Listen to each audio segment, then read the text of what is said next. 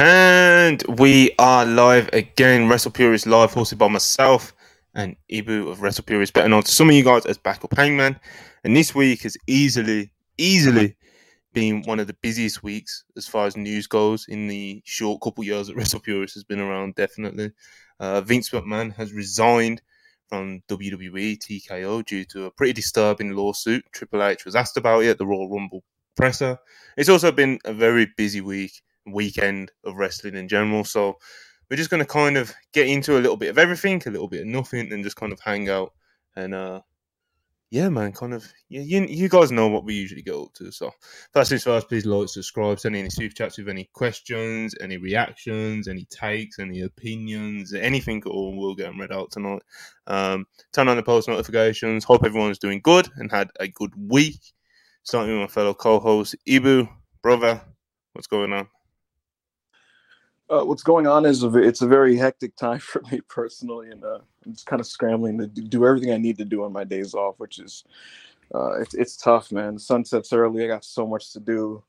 I'm running all over the place, but uh, but I found a way to make the town, Monty, because real wrestlers make the town. So I'm here. I'm ready to talk about what we're scheduled to talk about, which I'm not even totally sure what that is, what that would entail outside of the Vince with the Vince stuff. But um, I have a lot to say about Vince. I have a lot to say about Paul Levesque's performance at the presser. I have a lot to say about the wrestling media, and so I'm ready to get into that. And uh, I'm in a pretty good mood as well because, Monty, as you know, I was never flinching.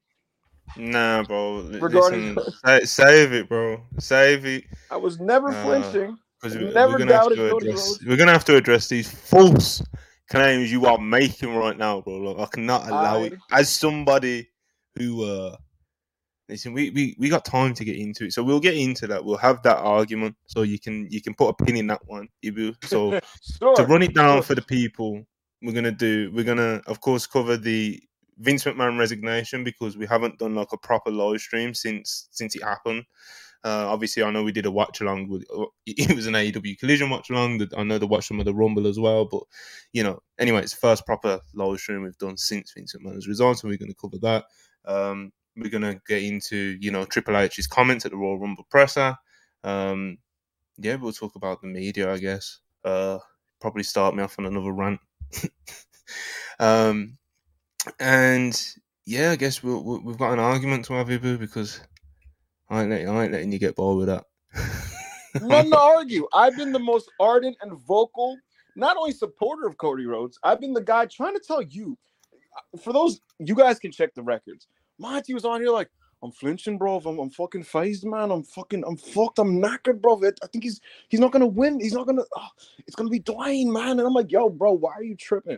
Why are you tripping? Cody's undeniable. And and he proved it yesterday. And and I'm I'm happy. I'm vindicated about it. The crowd is into it. He faced off Roman Reigns. That reign of fucking terror is going to finally end. This tired-ass, repetitive-ass title reign with the same goddamn finish for months on end, which we only see every few months because he doesn't show up to work. It's finally going to be over. And Cody Rhodes is going to is going to win the championship. And and it's just it's just the right thing that needs to happen. The ace of the universe is going to get crowned. So we'll get into all that. Whatever, bro.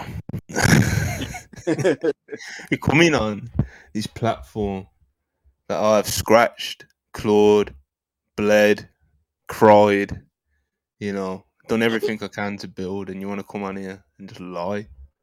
It's definitely fine worthy, so you've been building them up already, to be fair, in twenty twenty-four, bro. It's kind of getting crazy now. But um, just, you know, just wait just wait till tonight's space.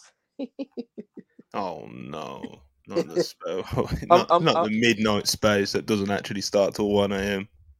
That's why have... he does it, by the way, people. Anyone who does tune into Backup Hangman's famous Twitter Spaces that have hundreds, I'm sure on a few occasions, a thousand people in there. Um, mm-hmm.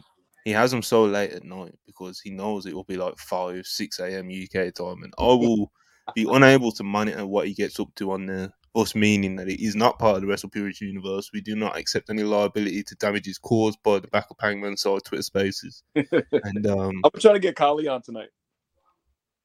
I'm oh, not even joking. I'm going to try to get great Kylie. Yeah, I'm going to try to get Kylie on tonight. I'm not even asking. Um, I need, bro. I swear, I'm not even asking. Uh, we'll do a couple of super chats and we'll get into, of course, the the the huge topic. Uh, Zaid Nadi four ninety-nine, appreciate you.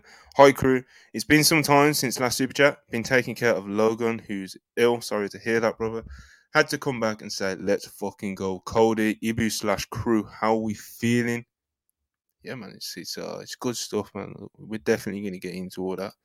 How um, we're feeling is we're fucking ready, bro. Ready, flying. Cody, Cody Nation, stand up.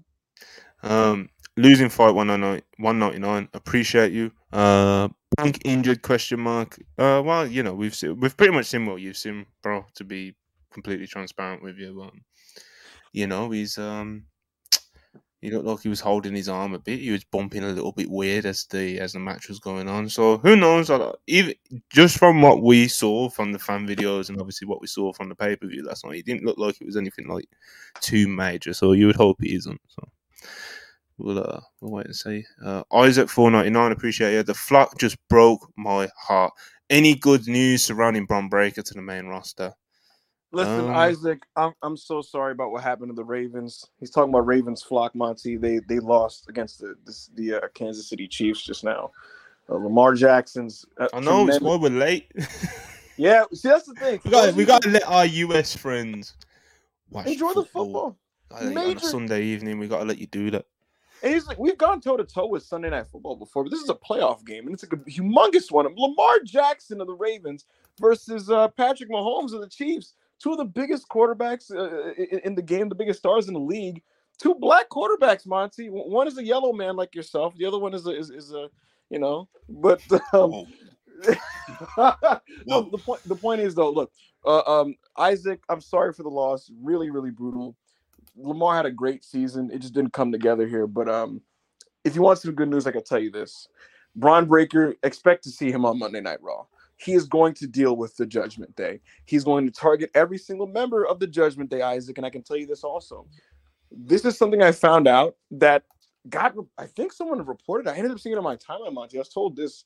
Um, apparently, Brock Lesnar was going to face Dominik at the Elimination Chamber in Perth, Australia. That was an actual thing that was planned.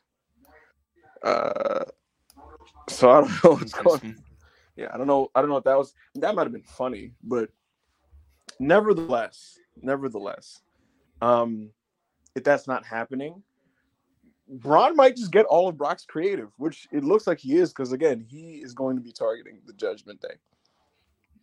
You see how he plays out, man. Uh, big fans. If uh, the people don't already know, we are big fans of Bron Breakker. So, uh. P F A F underscore P D F one ninety-nine, appreciate you. Was at the Rumble, lost my voice after Cody Rhodes won. Yeah, man, big moment, brother. Happy you got to see it. Caden Lee, four ninety-nine. Was on site in Saint Pete last night. Fun live experience, but that city does not have the infrastructure for big events. Caden Lee is everywhere. Yeah, how is he?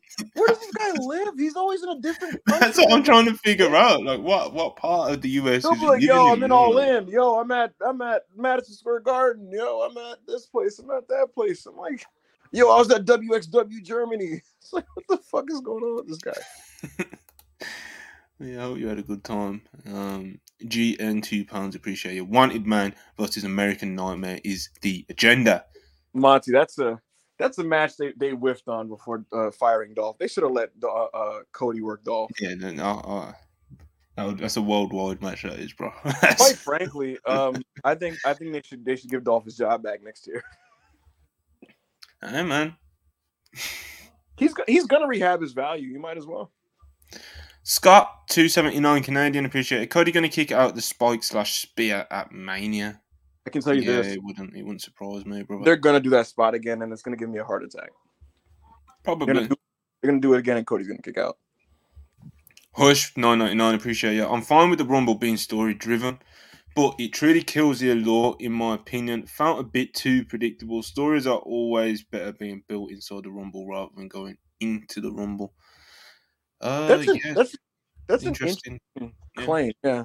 I the thing is, I've seen story-driven rumbles that I thought were like godly, and then story-driven rumbles that were just kind of okay. Like this one, I thought the men's rumble was just largely just kind of a, a generic battle royal until the ending, where they kind of honed in on like the key players.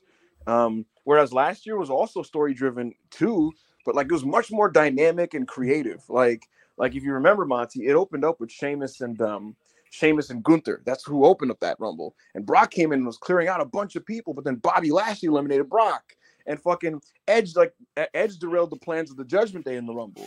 And Cody Rhodes, uh, uh, at the end, he faced off with Seth Rollins. We got Logan Paul and Ricochet kind of starting their feud. So there was a lot of good story stuff in that one, and that was a much more creative Rumble. This one was like a more generic one until the end that was story-driven. So uh, un- unless, yeah, yeah. So so that, that's kind of my stance on that. Will Chisholm, five dollars. Appreciate you as always. Cody looked The Rock in the eye and said, "I'm not moving." That's what he fucking does. You, He's the ace of the universe. He dapped him up. He dapped him up at day one, Monty. You know that? You know, you know, Fightful, Fightful reported on that. Slapped him up. You know what he said to him? He said, "Yo, this is my year." And Dwayne said, "No problem, bro." Which one ninety-nine appreciate. Also, not having many returns deflates the match. Yeah, it's definitely a big part of the Royal Rumble that a lot of people look forward to. So, you know, I have a hot take. How good they are and how many of them there are absolutely does affect people's enjoyment of the show in general. I have a hot take. I think uh, too many returns dilutes it, and then some of them get lost in the shuffle. I think you should save some of them for Raw and SmackDown after the Rumble. Like, for example, yeah. Andrade, it was cool to see him. Uh, I, I'm not convinced they couldn't. They wouldn't have been better uh, uh, to just debut him on T V, because like he was cool, but it's just like he he didn't make it to the end, and ultimately he was eliminated in the middle. So it's like, you know, that can get lost in the shuffle. So, so I actually, I actually don't mind saving some returns. Rey Mysterio could have came back yesterday, but he didn't, and it's like it would have gotten forgotten. It would have been forgotten, I think. So, Zay Flowers, two dollars. Appreciate you. It's me. Hi, I'm the problem. It's me. That's a song. I know. Shout out to Swifties. Um, Darren Walker, two pounds. Appreciate you. Bron and Corbin versus Judgment Day is what we need. Hey, we, don't, we don't need Corbin back on main roster T V. So uh, him and Bron is a good little tag, man. Uh, but it's not. But it's not well, that being said, it's not how I'd introduce Bron Breakker into the main roster. Is Bron as no. uh, Baron Corbin's tag partner as much of, um, which is a shame for Baron Corbin and whatever fans he has out there, you know, because he is definitely some of the best stuff he's done in recent years, and it's been very obviously quite short-lived. Um, I'm he's sure it's not short-lived. They're gonna continue because they're still in the Dusty Cup, aren't they? So yeah, yeah, they're gonna they're gonna go to the they're they're gonna go to the finals, and uh, yeah, look, look it, as a team, they feel like, like those guys in Japanese tag teams. To be honest, though, like if they feel like they feel like those teams were like like Corbin, Corbin feels like those fucking Bull Buchanan. Uh, uh, giant Bernard-ass white guys who are big and know how to do do corner punches, and they're in they're in um middle uh, early early show tags uh, from the two thousands and in the nineties. But uh, yeah, it's it's some of Corbin's most inspired work, and so I'll give him credit for that. But I'm still not trying to see him on the main roster. So I don't know. I saw a guy pitch to me, Monty. Someone said, "What if they do Braun and the Creeds versus Judgment Day in a six man?" And let me let me tell you something. Sounds like real business. I think Cody should adopt Bron Breakker. Adopt him.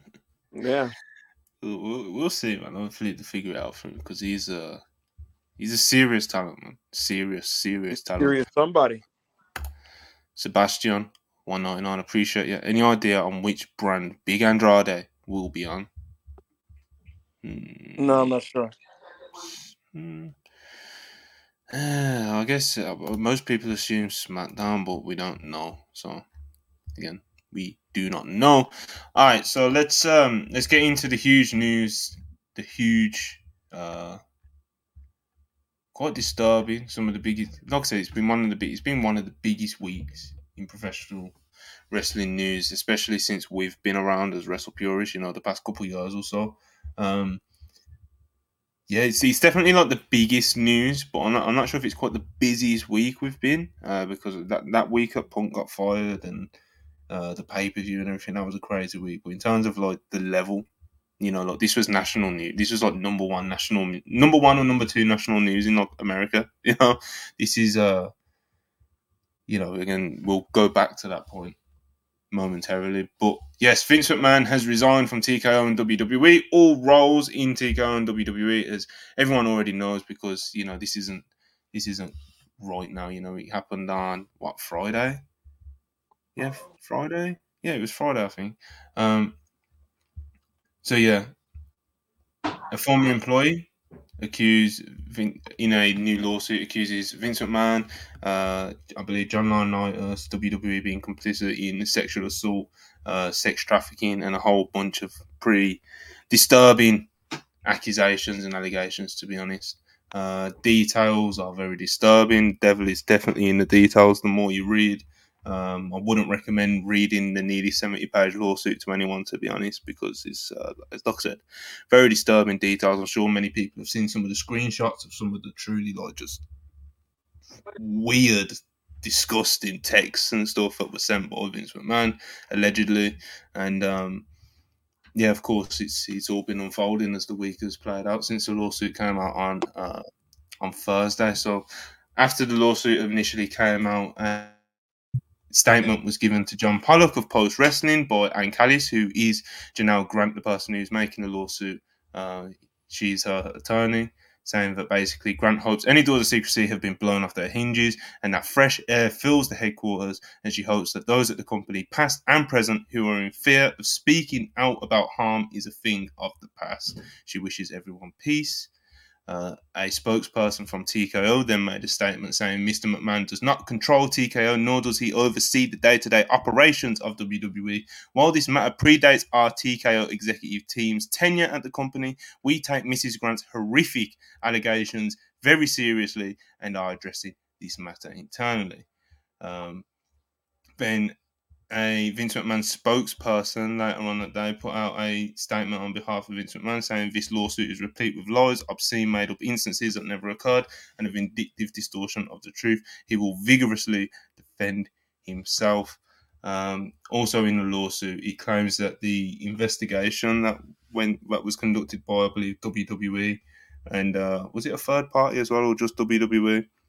Basically calling that investigation into Vince McMahon a sham, and that uh, Janel Grant was never contacted, even though she made it very clear that she would cooperate with any sort of investigation and do whatever was needed of her.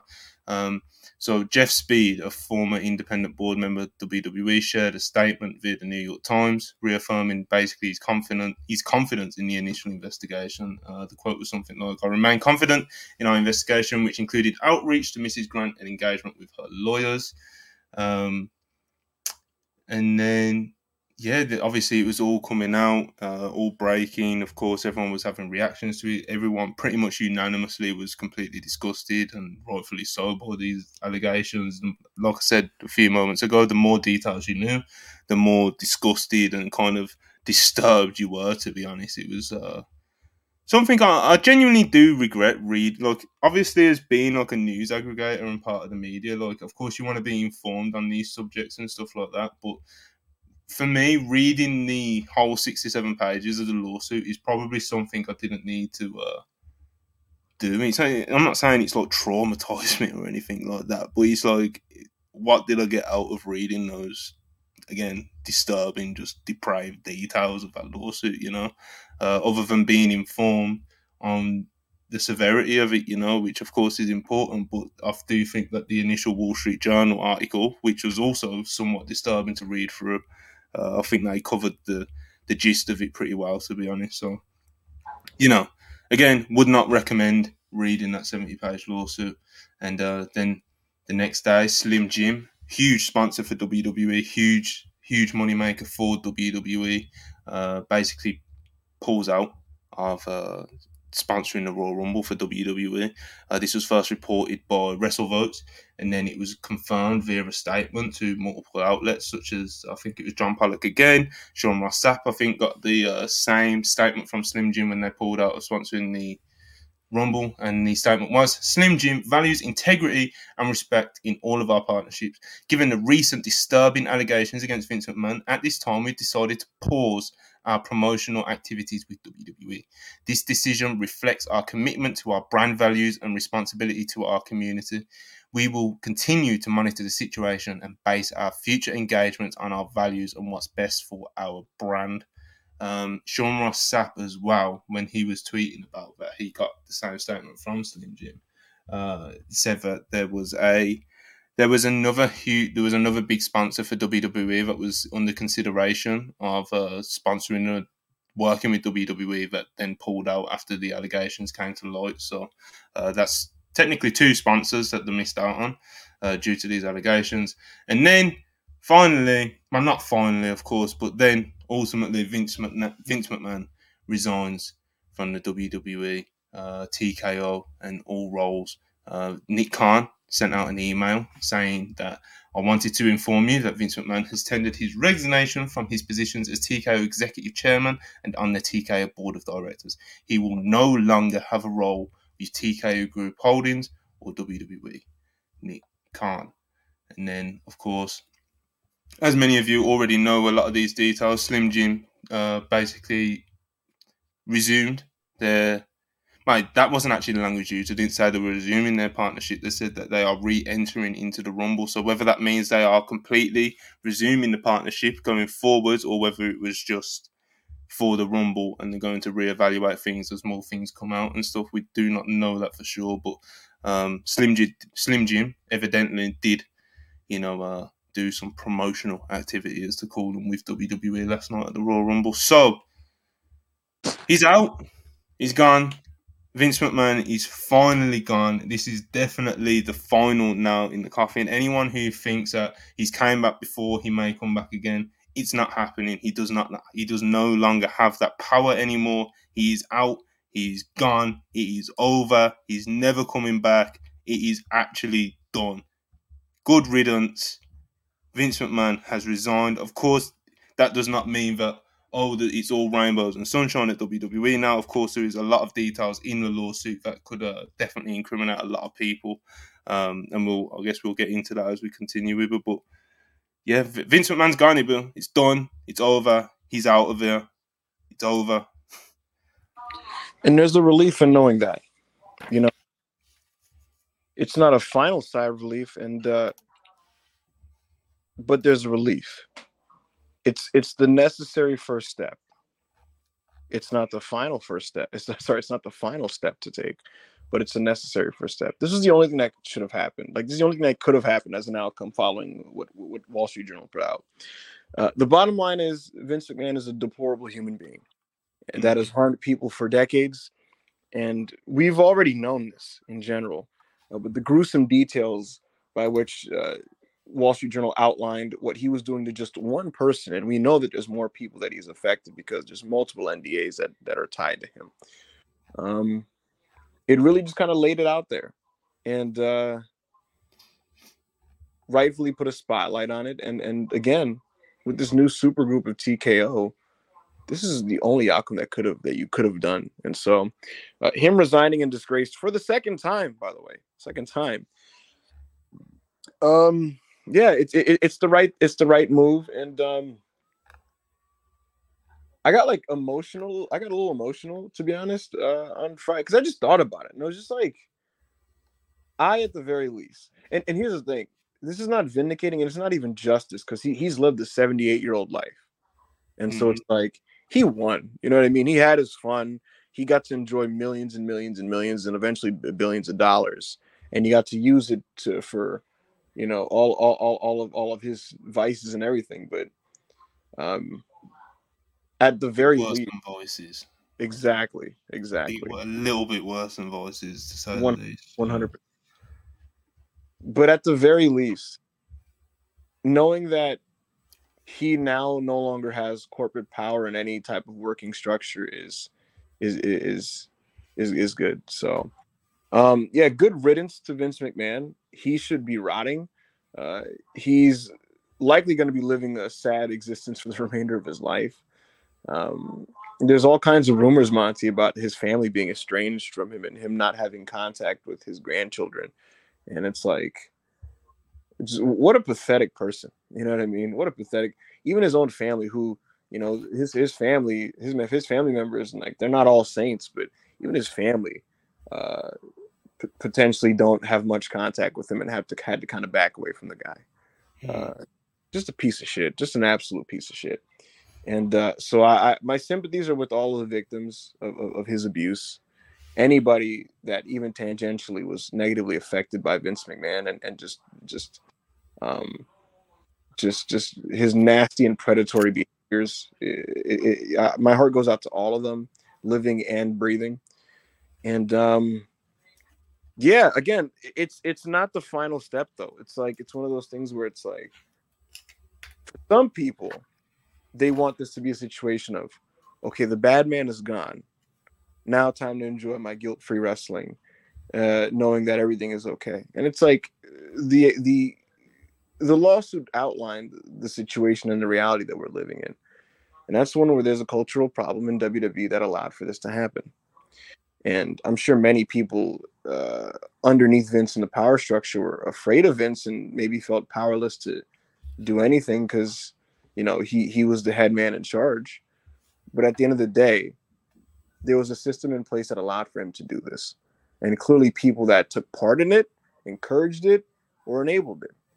And so as a result, my hope is that T K O does their due diligence in identifying as many people as possible that were uh, a part of this process and eliminate many of them as possible, even if that includes people that I, you, or the fans are fond of.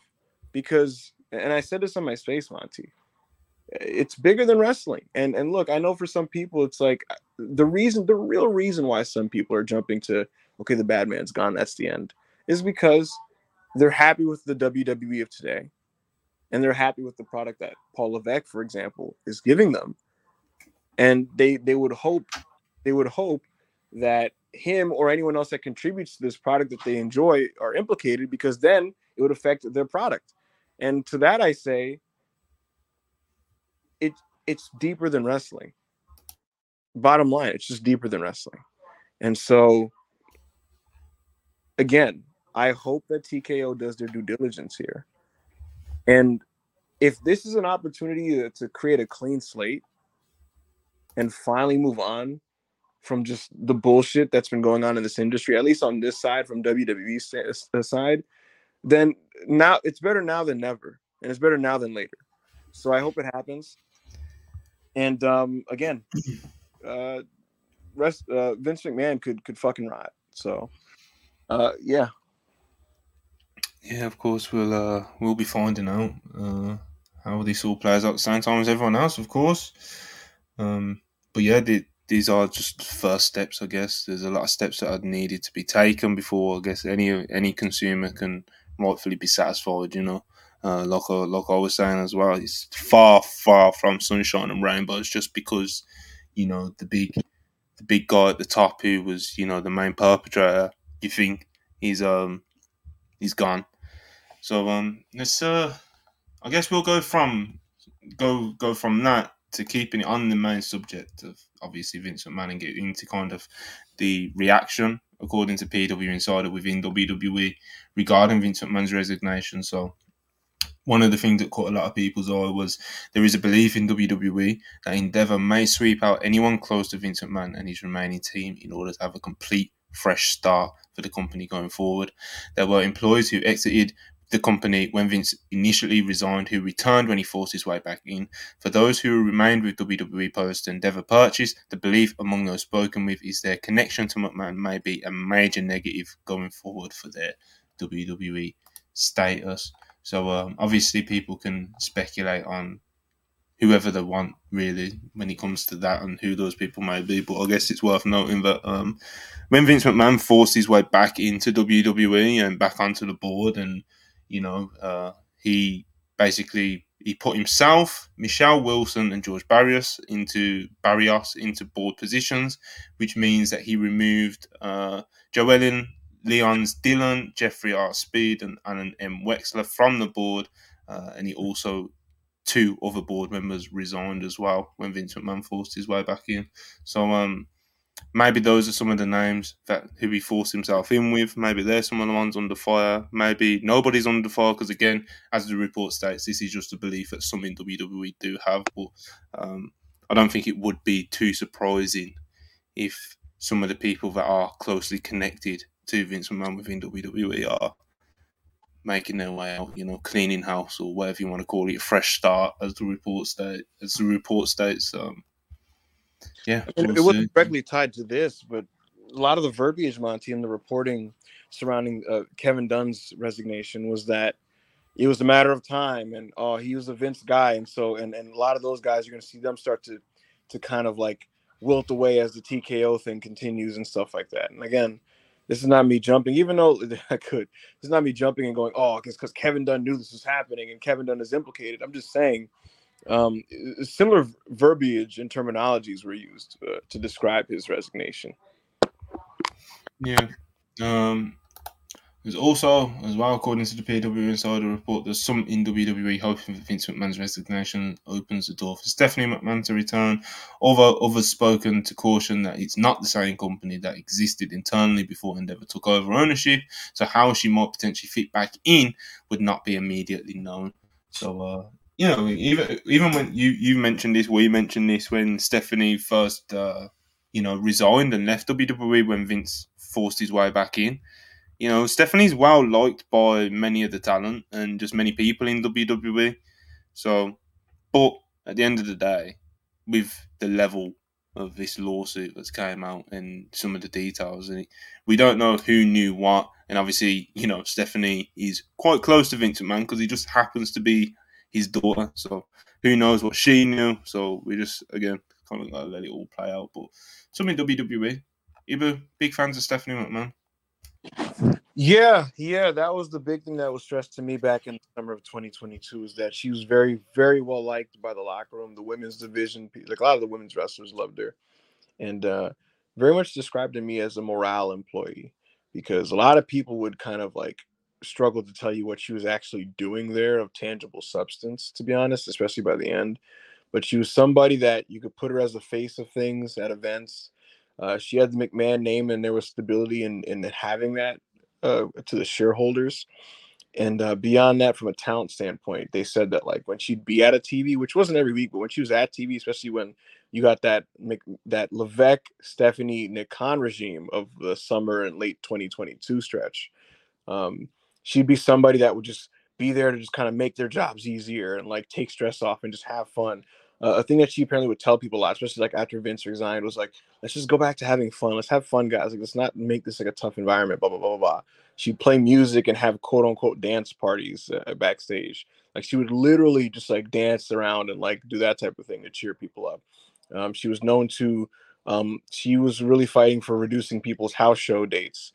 Uh, she was re- she was fighting to add extra days off to people's schedules. I believe she added Martin Luther King Day as a day off. I think it was that, that was the one. Um, and a couple other ones. And so she's really big on that. She'd be big on confronting, uh, consoling talent and telling like, listen, if you're not feeling it right now, you can just take, you can just get off the road. And the reason why she was really big on that was because she personally apparently felt that way herself, where there'd be times where she thought wrestling was mentally exhausting and she'd be burnt out about it. And because of the, the mindset instilled on her by her father, um, you know, even if you didn't feel it, you still had to do your job, but she Uh, didn't really identify with that. And so she wanted to make it a thing where uh, talent can just, if they really just don't feel it right now, can just inform everybody and, and then just be taken off the road for a period of time. And I believe it happened with, I think it happened with Dana Brooke. I don't know if that ever got reported. I'm pretty sure Dana was just having some, she just, she, she was just having some struggles and, and, and they let her, they let her get some time off. But anyway, the point is uh, the talent really, really, really liked her. And that's I'm just that's just me relaying what they say, and this has been corroborated by numerous wrestlers that I've spoken to personally. Mm-hmm. All right. So uh, also keeping up with the uh, reactions within W W E, um, the initial response to Vince McMahon's resignation resignation was a mix of relief and happiness, depending on who you speak with. There are some who felt that McMahon got what was coming to him based on the allegations in the lawsuit filing by Janel Grant. There are also some who are glad Vince is now distanced officially from the company, as he was, as one source commented, a black cloud hanging over everything, even though he wasn't involved in anything. Um, it was also said that there was a feeling in W W E that once Slim Jim paused their sponsorship, there was going to be additional dominoes that fell, and Vince McMahon would have no choice to un- but to unceremoniously exit at some point. But his resi- but his res- resignation happened much faster than anyone in the company had expected, even earlier that day. So, um, yeah, man, I guess the other reaction I wanted to kind of read out, because it wouldn't be right if we didn't. would be Miss Ronda Rousey. Um, Miss Ronda Rousey did a tweet on yesterday. It was yesterday, I think it was. Yeah, it was yesterday, man, before the Rumble. Uh, Bruce Pritchard is basically Vince's avatar. If he's still around, Vince still has a hand in the business. Vince was still running things through Bruce when he was, quote, gone before. So uh, Ronda Rousey's reaction right there. I know she's not officially with W W E at the moment, but of course, very recently she was. So of course, yeah, um, you know, of course, it, of course, it's another reaction, you know. But yeah, that's the that's the reactions. That Ronda Rousey tweet, man, it's um, it's what Ronda Ronda's definitely not scared to speak up about something. Sometimes those are things that I definitely don't agree with, you know, but. Regardless of whether she's right, wrong, whether you agree with her or not, she's definitely not someone who's, uh, you know, uh, afraid to open her mouth when she feels like it's necessary, you know. So, oh, she's very vocal and opinionated. She was vocal yes. opinionated when she was in W W E, and that second run, last few months, she would literally be like, "Yo, like cre- uh, creative sucks," you know. She would say stuff like that, literally on on social media. Uh, so, so Ronda doesn't care, but, um. Here's the thing. I can say up that creatively she's not wrong in the sense that Bruce Pritchard learned from Vince McMahon. And even within the company, they see it as Bruce is the avatar of Vince's philosophy with wrestling. And I can tell you, Monty, that Paul Levesque and the team that currently exists at T V, right? It's a lot of people with very different frames of reference of wrestling. You have William Regal, Shane Helms, Bruce Pritchard, uh, Michael Hayes, various writers, so on and so forth. And the way Hunter sees it is he wants different viewpoints of wrestling all in the same team. So just so that the product can cover as many different bases and feel as many different niches as possible. And it was known by the it was known by by the office and by the brass that Bruce in particular was the Vince style style of thinking. And so creatively he would try to implement the things that Vince would probably want when he was around. Now when it comes to beyond creative, when it comes to like he's an avatar for Vince in other ways, I can't speak to that obviously, but maybe Rhonda can. And uh, we'll see if maybe she wants to comment any further. But uh, I guess respect for her for having the guts to just put that statement out. Uh, yeah, man. Uh, as we said, very opinionated, whether you agree with her or not. You know, definitely not one who's uh, scared to say something. Um, but yeah, where was I going to move to next? You know, we'll take a quick... Quick super chat break. Uh, Hush one ninety-nine, appreciate you. Did Roman phone it in? He felt like a role player. mm-hmm.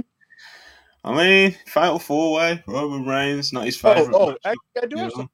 Roman didn't want to do this match. He didn't want to do a four way. He has no interest in multi persons, and he also does not at this point want like he has no interest, Monty, in changing his approach to fit a four way because in a four way he knows he's gonna have to be moves Roman, and he's he he made it very quickly up uh, clear up front like I'm not doing that, and I'm not doing a four way, and then they needed him to do a four way really badly, and he was just like. I mean, I guess, but yeah, you saw you saw what happened when Ro- you see what happens now, Monty. What it looks like when Roman's out there in a match he doesn't want to be in. yeah, yeah, big star. Hush again, four ninety nine. Appreciate you. Uh, I lost some respect for Triple H. I understand it was a lose lose for him, but those answers felt way too dismissive to the severity of the situation. We're gonna get into it. Wasn't, uh, he didn't yeah. handle. Uh, Glassdoor Gamer, two dollars, appreciate you. Hunter, Hunter is W W E's officer number one. Triple H equals Hush, Hush, Hush. I mean, okay. Uh, Hush one ninety-nine, appreciate you. I expect Bruce Pritchard to be out next. Even without this, I was expecting Bruce to slowly be phased out anyway, similar to how Kevin Dunn was, you know. Um, but yeah, I, I doubt this is going to slow it down, you know. Um... We'll see. We'll, we'll see. We'll see what happens. Who, who is, you know, who is on their way out, who needs to be on their way out, et cetera, et cetera. Will Chisholm, five dollars, appreciate you. Would they had got rid of Vince as fast if Slim Jim didn't speak out? Um, I I'm not sure. Uh, I'm also not sure of when Vince actually resigned.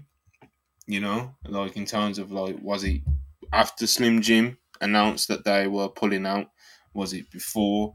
Was it um, after Slim Jim pulled out but before they made it public? Like, when was Vince? You know, what what was the actual timeline of events? These are things that probably should have been asked at the uh, at the presser yesterday, but. You know, we'll get into that as well. Um, so, Jizzle, five dollars, appreciate it. How can fans and employees trust that W W E is creating a safe atmosphere under Hunter without full transparency about what he knew and when? Very, very fair, valid question. And uh, valid unfortunately, question. We didn't get the answers to that last night, did we? So, yeah, yeah, it's a concern that's very fair that many people have. It's it's it's, it's actually like many people have that concern in good faith, Monty, to be honest. And there's plenty of people who are like, you know, I just don't, I don't want to feel weird about watching this. Can you can you ensure me A, B, and C? And that's why it was up to Triple H. Last night was a big night for him, Monty. He could have really eased some concerns, or at the very least made it clear that he took this serious enough to outline measures to he, that he was going to take to prevent any issues like this happening, while also being at least slightly transparent about the process. And he did none of these things. And he answered it in like the worst possible way, in a way that leaves all this up in the air.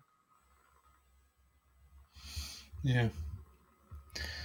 Yeah. Um, wasn't good. Wasn't good. Uh, blah, blah, blah, one ninety-nine. Thurston had a great tweet about press ethics. So. Yeah, he just put it out. Brandon Thurston is uh, he, he's very good at what he does. He's very professional and actually one of the few adults in professional wrestling media. Very much an admirer of what he does and the effort he puts in into the work that he does, and he does take it very seriously. So, you know, we'll we'll just read out Brandon Thurston's tweet. Brandon Thurston of WrestleNomics on Twitter says, I respect everyone has different goals in wrestling media, but we get to ask only a few questions per month to W W E E V P Paul Levesque and rarely have access to any other executive. A sex trafficking lawsuit was filed in Fold a few days ago against three parties, Vince McMahon, John Laurinaitis, and the company itself, W W E. It alleges trafficking and sexual assault, including claims of instances inside of W W E H Q. But not only that, Janel Grant says multiple executives, at least four who are anonymized, and we can't rule out Levesque or Nick Khan are among them, had knowledge of the relationship between she and entry-level empl- she an entry-level employee and Vince McMahon, the C E O, and did nothing to intervene.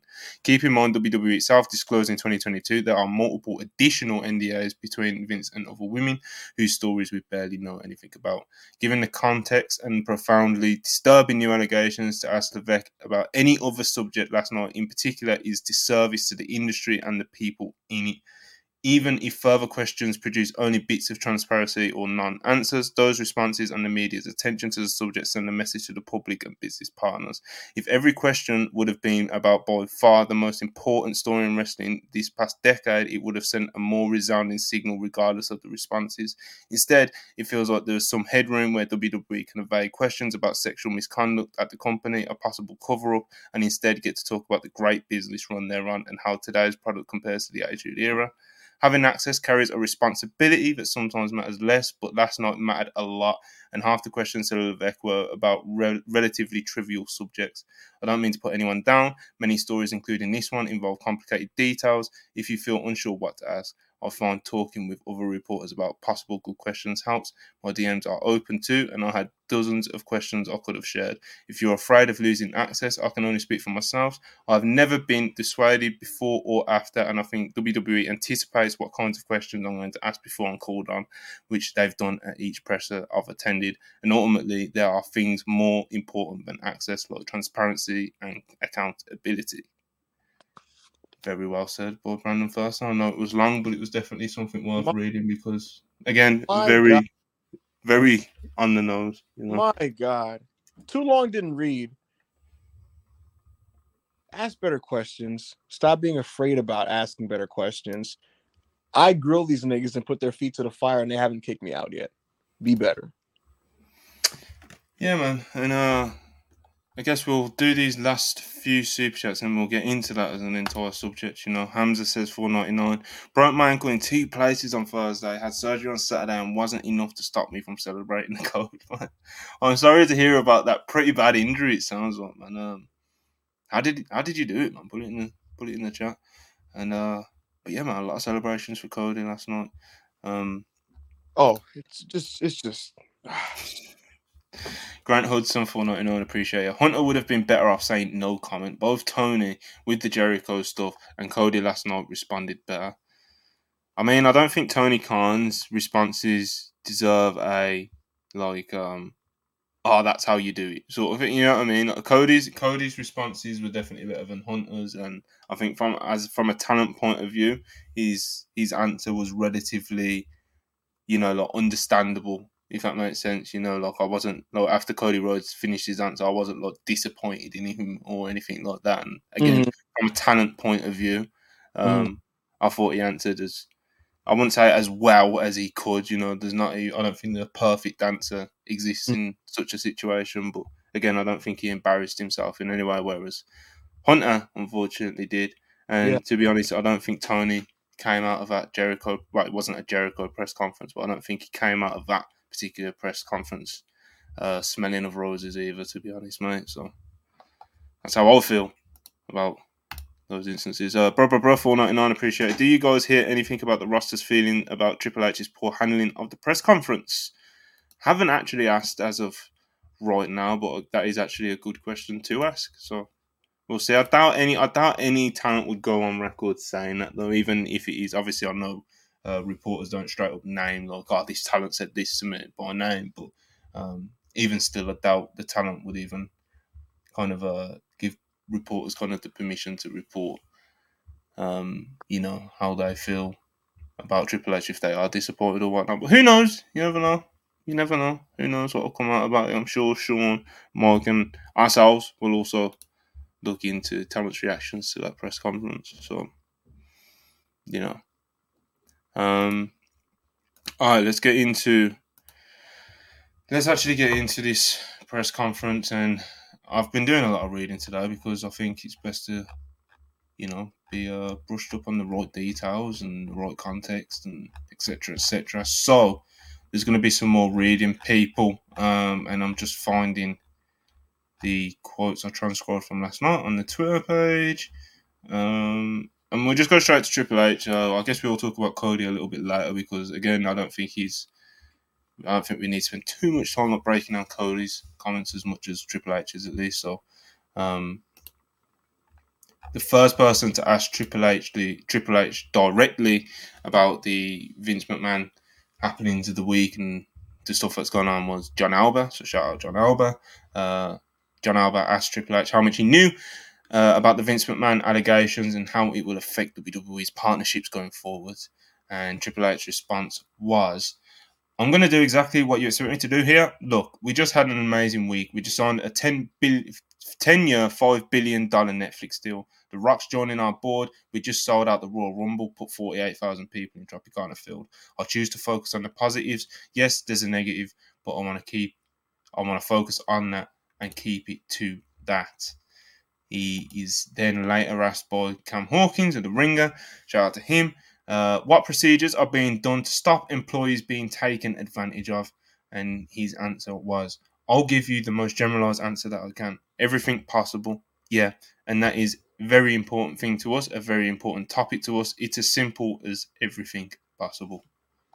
And um, Brandon Thurston, who we have just shouted out and just mentioned just now, uh, he asked Triple H if he read the lawsuit against Vince McMahon, W W E, and what his reaction to it was, and he claims that he didn't. He said, I did not. I think Cody mentioned it. We all found out in real time when you were, and that's the truth. I'll go back to what I said before. This is an amazing week for us, and I just at this point, I don't even want to get bogged down with the negatives of it. I just want to focus on the positives and where we are going.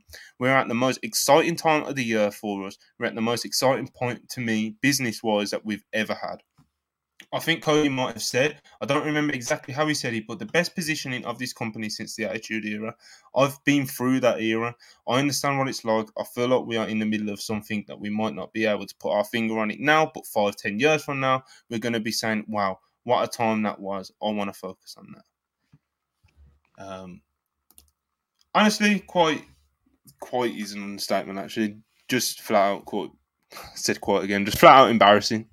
Um, And if you cannot answer in detail and give the transparency that, of course, us as consumers and the media and the fans all want, then although it wouldn't have satisfied what we wanted to know and what we feel like we need to know as consumers, he definitely would have been better off just saying, um, you know, it's an ongoing issue that's being looked into and I can't comment on that right now, uh, rather than the approach that he did take, which came across as dismissive and just being like, oh, I don't want to focus on the negatives.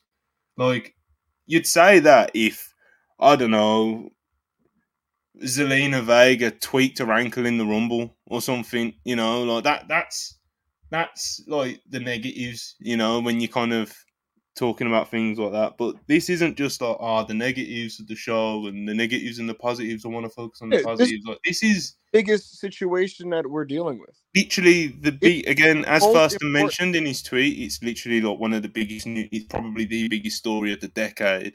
The most powerful man in the history of professional wrestling, who was ran professional wrestling for, what, the past forty-five, fifty years or something.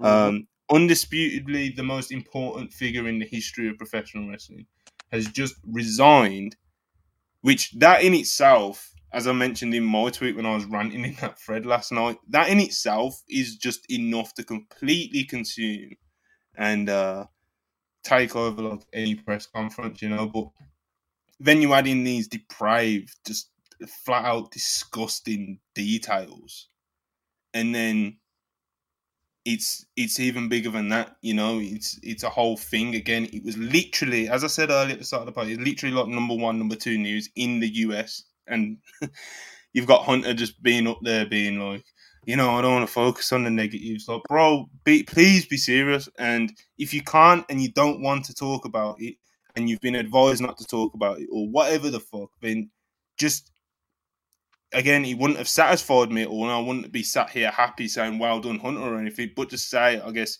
you know, no comment, I can't talk about that right now, because the way he came across was very, like, dismissive and, you know, again, just chalking it up to I don't want to focus on the negatives is quite ridiculous. And, you know, it's not like I don't have an agenda against Paul Levesque, Triple H, um, you know, or anything like that. I think you guys who listen to this channel are very well aware of that. Um, but again, just an embarrassing performance from him. And going into the press conference, everyone knew, and he definitely knew, and everyone at the company, and everyone at T K O, and everyone knew that that press conference would have been judged based off of Triple H's performance in it regarding the Vince McMahon questions. And quite frankly, he embarrassed himself, the company, um, and just, again, just kind of, he just came across as dismissive, really. It just, it just was not good, Ibu. Uh, apologies, Ibu, I went a bit long, but the floor is yours, I guess. This press conference was awful. The way the media handled it and, and didn't jump to follow-up, ask follow-up questions was terrible. Uh, the fact that we got, I, I want to say, four questions to Paul Levesque that had nothing to do with this situation is awful. Like, how the fuck, when this is going on, are you going, what do you think, Hunter? This era or the Attitude Era? Go, go fuck yourself, you know? Uh, and, and then worst of all is, is, is, is Paul Levesque himself. In a space I was in, Monty, I pointed out how it's his job to be a fucking leader and go out there, face the music, talk to the reporters, and ensure that W W E, if it isn't, if it isn't already, uh, will be like me- that measures will be taken to make this a safe environment, and and and, and among among multiple things, you know, he failed to do that. He failed to um, properly address any of this. And again, the way you, you already said it for me, like his answers were awful because he did the whole like, ah, oh, yeah, man. Look, I just want to follow. Focus. We did. We had a great week. You know, we had we, so many good things happen this week, and I want to focus on that. You know, I can't really. Ah, uh, you know, I just want to focus on that. Who? I don't give a fuck what you want to focus on, bro. I, I, like nobody.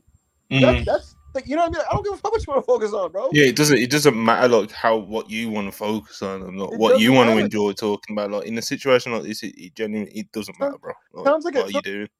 Putting his hands on his ears, like he's just like, ah, can we just talk about the Rumble? No, no, no, we, no, we, we cannot.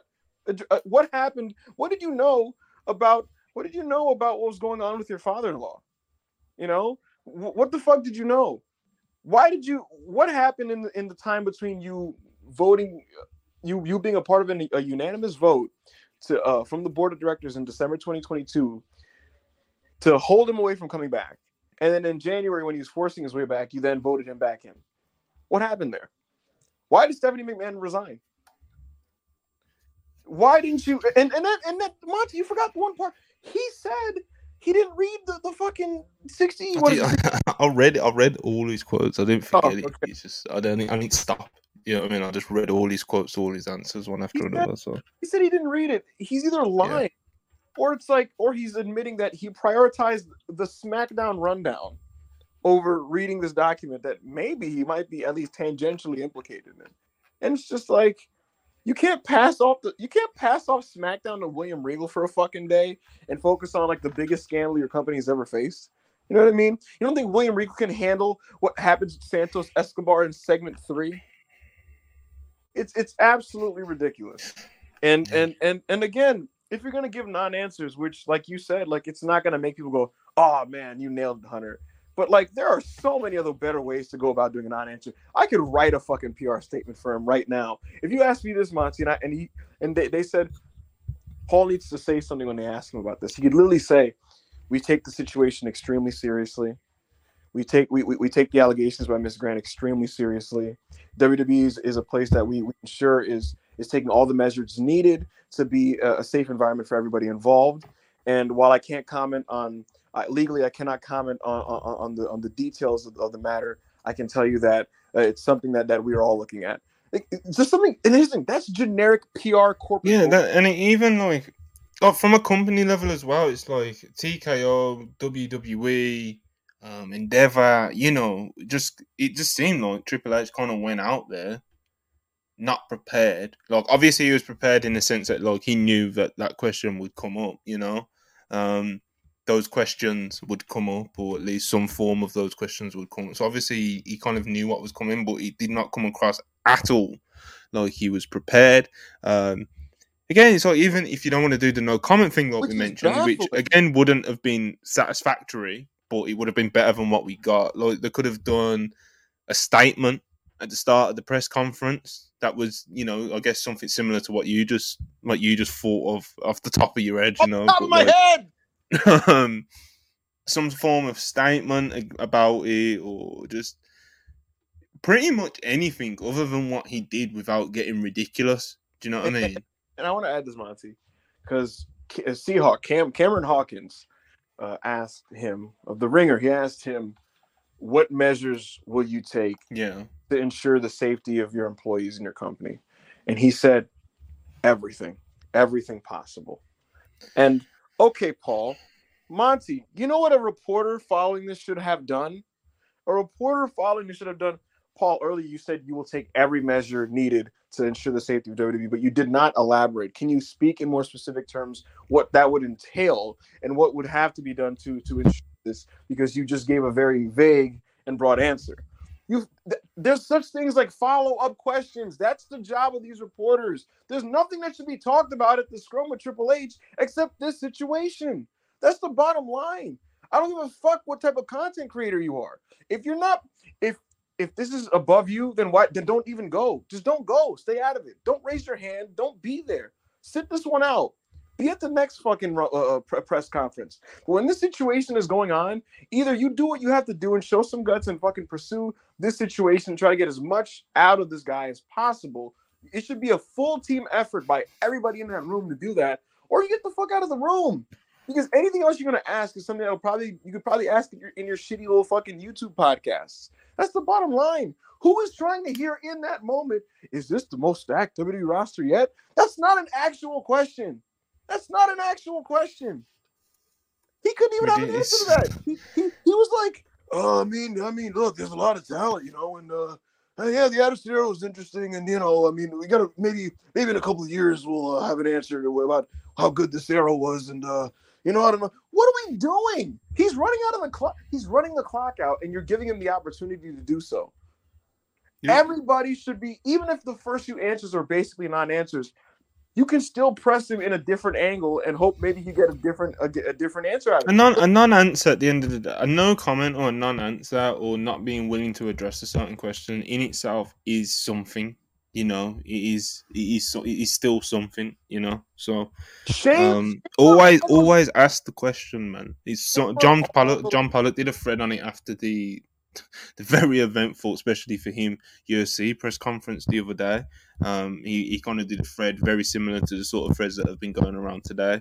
Um, about just you always ask the question, man. Like, even if you're going to get no answers, even if you're worried about the reaction you may get, always ask the question if you truly feel it's an important question.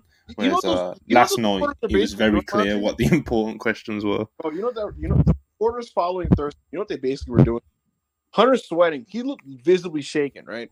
He's sweating. They ran to his corner basically, and they're like flaming it. They're fanning him. They're fanning him. They're wiping his sweat off, and they're like, "Take it easy. Take a deep breath. Drink some water. Okay, now here's the here is a lollipop." That's what they're doing. They're giving him a lo- uh, they're giving him a fucking lollipop.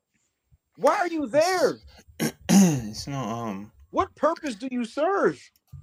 It's it's tough, but I guess I guess like the last thing I'll say on the media's approach will be, I guess I'll do it. I'll do a rundown of like it was like six in the morning, bro. I was just kind of sat there after the press conference, and he kind of just, I, was, I guess I was just winding myself up about it, um, although it did genuinely kind of like trigger me quite a bit. I'm going to stop you real so quick. I went on a... I'm going to stop you real quick. I'm going to stop you real quick. Why did Steve Fall, after Nick Hausman asked Cody Rhodes about Vince McMahon, why did Steve Fall grab a mic and go, oh, well, now to, a, he, he, now to a nicer question. Go fuck yourself. What is wrong with you? What do you mean to not a nicer not, question? What are you talking about? Uh... It's not the first time that he's he's not came off a great uh, press conference with W W E. So. What is wrong with him? Yeah. Um. Again, kind of. I'll just kind of summarise what I was the points I made in the rant that I went on at six o'clock this morning. But a lot of the points kind of already covered in what Thurston definitely articulated probably a lot better than I did, and uh, what Ibu was just saying now. But it is just really frustrating. Uh, watching these media scrums, like as a fan, it's frustrating. I can understand how frustrating it is as a fan, but like over the past couple of years now that I've, I guess we are classed as wrestling media, like we are, it's pretty simple. Um, it becomes even more frustrating because, like, you know, when it's bad, and I'm not, I'm not expecting it to be amazing, professional, or anything, especially judged off what we see these days. But when it is bad, especially at the level that it was last night, you know full well that it's going to come back on all of wrestling media. Whether that's fair or not um, is obviously another question, but that's not really the uh, topic we're discussing right now. It doesn't really matter. And wrestling media already has a shit reputation as it is. Um, but yeah, that, that scrum, the media, a lot of the media members' performance at the scrum last night was uh, it was embarrassing. Yet again. And it's not everyone, which somehow makes it even more embarrassing because there is people in the room that are trying to get the real questions in, like we've mentioned, Alba, Thurston, uh, Cam, Hausman, whether you love him or hate him, he's definitely not scared to ask a real question. Um, you know, and then those questions will be followed up, as Ibu mentioned, by some bullshit, like, someone will ask a real question, which will open the door for Triple H or whoever the person is to be pressed. And then the next person will just ask a softball, sometimes a kayfabe question. And it's just embarrassing being a media member, seeing your peers, which I use very loosely, do this shit, you know? And I just wonder to myself, how is anybody who sends the email or fills in the form applying for a media pass, sees what's unfolded this week with W W E and Vince McMahon and the and think it's remotely appropriate to ask about anything else whatsoever. Um, as I mentioned earlier, the fact that Vince has just resigned is enough to completely consume at least the Triple H part of the media scrum. Never mind all the disgusting details, which I definitely don't want to get into. Um, Triple H, as Ibu mentioned, he went up there and he pretty much just spoke freely for like ten minutes to get started. And the very first question is about the Netflix deal, and it's just like, what, what oh, are we doing? Was, like, what are we doing? And was, again, as Ibu mentioned, if if your mindset is, I'm not the person to ask that, I don't want to be Dave Meltzer, so I don't want to be the Wall Street Journal, that's not me, bro, or whatever the fuck, then on a week like this, more than ever, when real questions really are important to be asked and answered, don't, why are you there? Why? Please tell me, why are you there? Like, nobody's paying you to there. Nobody's got a gun to your head forcing you to be there. If you are just there to be a content creator, you can still make content. Go into the Royal Rumble, make your little shitty vlogs or whatever the fuck, set your tripod up in the press conference, do all that shit, whatever the fuck you do. You can do all that, but you don't. It doesn't mean you have to put your hand up and ask these dead, empty questions that nobody needs to know the answers to. Especially, and basically, potentially taking the chance away from a real question being asked. It's, it's embarrassing. It's like Tony Khan, right? He'll like his scrums will go like nine hours. You know what I mean? But Paul Levesque has a very short window. He has maybe a half hour. He gives like five five people questions. Why are you taking up space and being one of the very few if you know you're gonna ask some bullshit? You know what I mean? It's ridiculous, man. And it's like not not see only- when people are oh they're scared they'll lose their access or they're scared to lose the free merch or whatever. And I guess in better words, as Brandon Thurston said, my point was like, I'm still yet to hear of anybody in wrestling media being told you cannot ask about this thing or that thing or anything at a scrum, or I've never heard of a media member being banned from a press conference for asking pressing questions. Never heard of it. As far as I'm aware, it's never happened. Other people in media have said this as well. Um, it Bro. don't happen. So if you are one of the people who think, you know, which is a lot of fans that I see, if you are one of those people who think, oh, well, they're just scared they'll lose access, that that may be true for some of these people, but it shouldn't be. I don't know why it would be, because and it, and it has it would be based in nothing. It would be based on nothing. My, so it, just, it don't make no sense. Thurston has been at multiple W W E press conferences. Every single one of them, he's asked serious questions. He's asked about Vince in past conferences. In the Elimination Chamber one in Montreal, he asked Paul Levesque about Vince McMahon. And what happened to him? Nothing. So if he has the guts to be an adult and ask a real question and then not get punished for it, then why can't you? And if the answer is that's just not my lane, like you said, just don't be there. Brother, let's be real. Let's let's really rip the Band-Aid off. A lot of these dudes, Monty, that are hyped, that were bragging about getting a press pass, realistically, they're just marks flaunting their access to W W E, and they're happy they got a free ticket to the Rumble. And listen, if you want to be one of those people and you want to just celebrate that you got a free ticket to the Rumble, then just be a full-on mark. Why are you pretending? Just go there, fly to the show, watch the show, have your fun with your friends, and then get the fuck out of there. Without without without diluting a space that should be occupied by adults.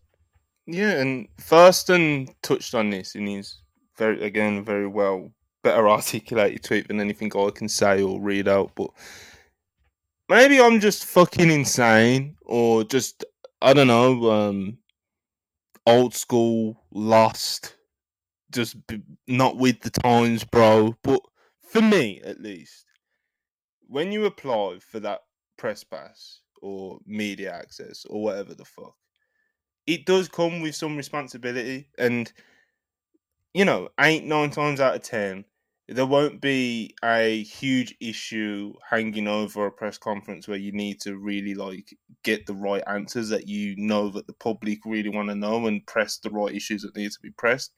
Most of the cases, you it will be a pretty easy, it will be pretty easy for you in that regard, but that means you still have the responsibility. And if you are attending the scrum, especially on a week like this that has unfolded the way it has, you shouldn't be leaving it to leave it to someone else.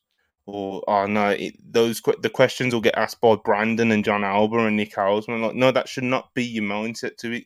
Um, if you can't accept that responsibility, that that's what comes with being a part of media that gets the chance to ask these executives questions, the rare opportunity to ask these questions from the media on a week like this, just just don't go, man. Just don't go. Just go to the next one if it's not, you know, surrounded in controversy or something. Or if you are gonna go, don't please, just please, genuinely, please, as a member of media, and I don't get to go to many press conferences, obviously because I'm based in the U K. If you couldn't tell by my accent, um, So, you know, I did go to All In last year, and uh, I'll probably go this year.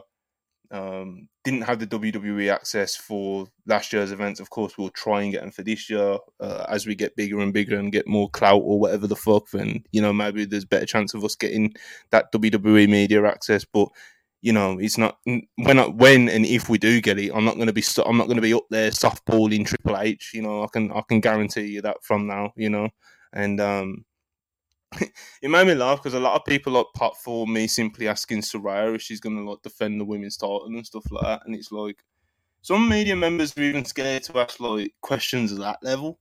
You know, like it's it really is just again. Being a part of wrestling media and knowing that this kind of it does come back, it does reflect on all of us, and I can I can say that that oh that wouldn't be me if I was there and all that sort of shit. All I, I can say that until my face turns blue, but I wasn't there. I didn't have the opportunity to ask the question, and I'm just sat in my chair now on a live stream with Ibu of Wrestle Purist, just embarrassed of the way the media handled it last night. Uh, last night, barring Nick Hausman, John Alba, Brandon Thurston and Cam Hawkins. So shout out to them. Uh, but anyone else who asked the question, genuinely, genuinely an embarrassment.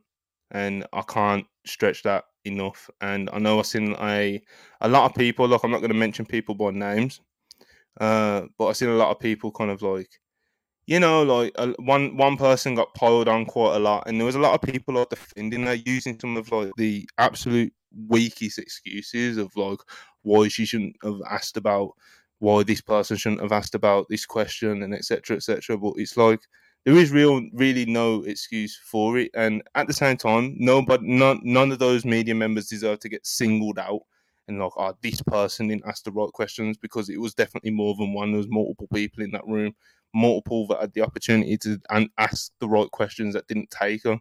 So this person did not deserve to be singled out and dogpiled on on the timeline or anything. But at the same time, anybody who had the chance to ask Triple H a question about Vince and W W E last night and didn't take it is an absolute embarrassment. All of them, that person included. So, you want to hear something really funny, Monty? Because I, I had to look up what, what Steve Fall asked Cody Rhodes.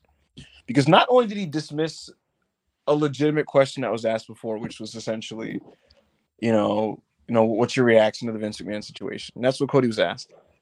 And Fall basically buried this by going, well, let's go to a nicer question here. He did that, and then he asked the most fucking moronic thing, because you know what he asked, Monty? He said, are, are you, he asked him if he was challenging Roman. Monty, how did the Rumble end? Cody pointed at Roman. You know the answer to this question. You're wasting air. You know the answer. It's, again, embarrassing. Just it's just embarrassing. It's just embarrassing, man. That's that's all.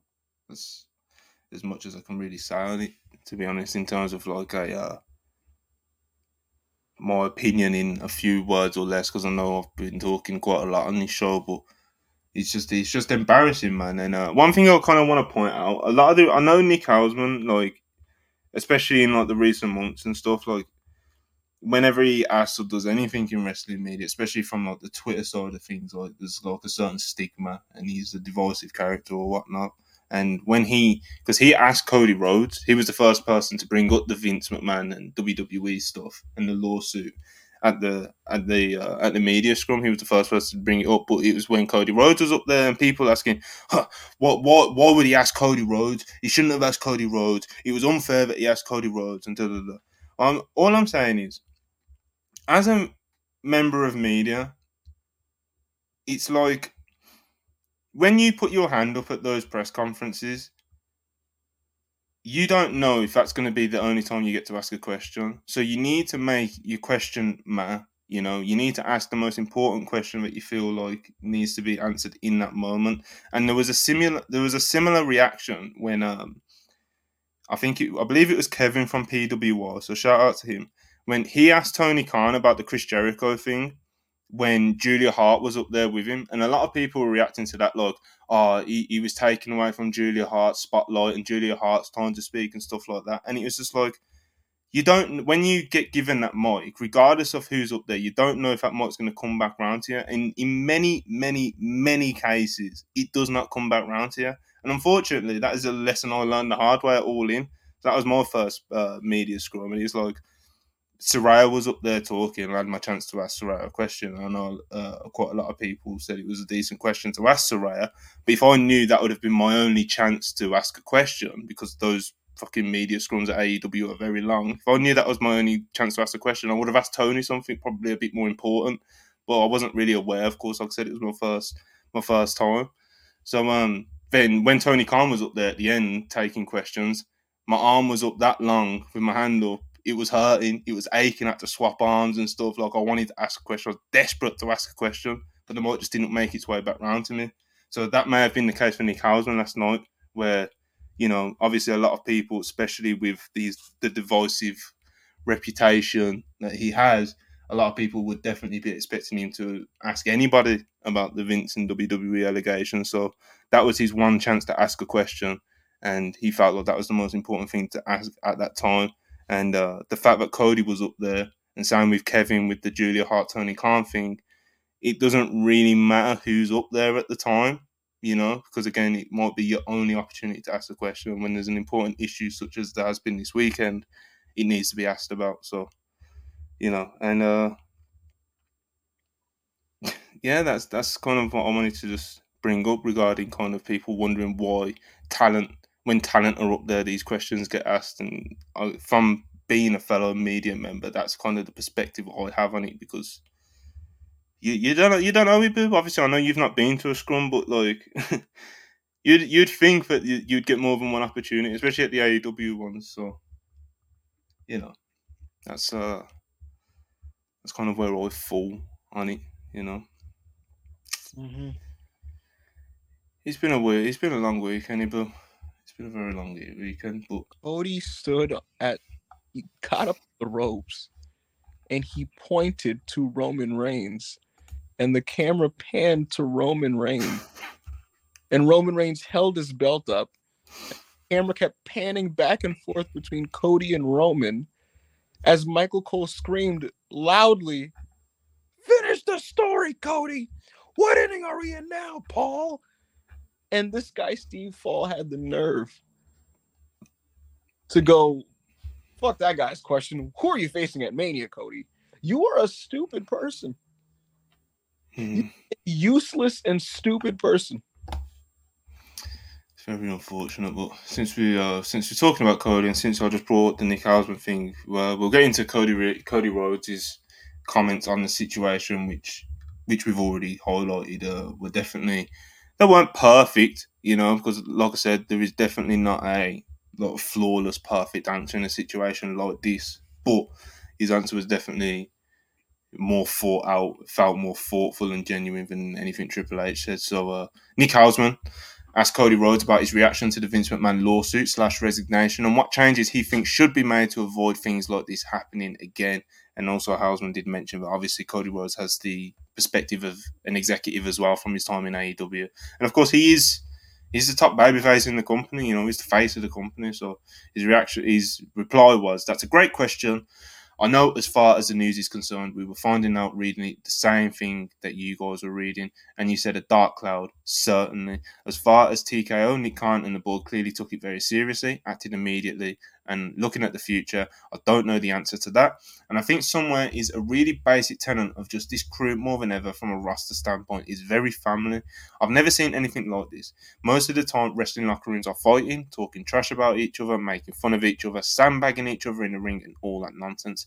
This crew is very team-based, and perhaps that's the ingredient, is everyone looking out for each other and being accountable. And I know for me, as a performer, I've been through dark periods in our industry before, and it might sound cheesy, but it's very reinforcing if you're in my position that it's a time where, hey, we've got fifty thousand people out there. I want to give them something else from this week, and that isn't just terrible situation, terrible news. And I think we were able to do that. Obviously, as news, more news comes out, we'll be seeing it just like you do." So that was Cody Rhodes, Ibu.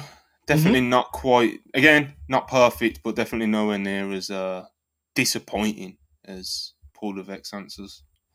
No, he. Uh, what we learned is that Cody Rhodes is more media trained than Paul Levesque, and uh, I thought that was a serviceable, as serviceable of a non-answer as you can give for somebody who's not culpable in the situation and has no power to actually affect on a business side what's going to happen here. Uh, for a talent, I think Cody did a pretty decent job with addressing this. And uh, God bless him. God bless him. Cody Rhodes is is a true top guy in more ways than one. When it comes to making the towns, when it comes to doing his job, when it comes to being over, uh, when it comes to addressing serious situations, when it comes to make-a-wishes, uh, this company, I don't even think they realize how invaluable he is. Uh, so, yeah, that's kind of my perspective on Cody Rhodes. He's a... Uh... Like you said, he's a very he's a very strong top guy to, uh, you know, he's just kind of the quintessential top. W- I don't I don't know. Like Cody's for me. I've said I think I said this a few months ago, and I don't know if we I, we might not have even been live, you know. But I just think for W W E and the type of company they are, with the platform they have and everything like that, I just think Cody Rhodes is genuinely like as close to a perfect babyface for them to be their top guy as you can get really in twenty twenty-four. He's just,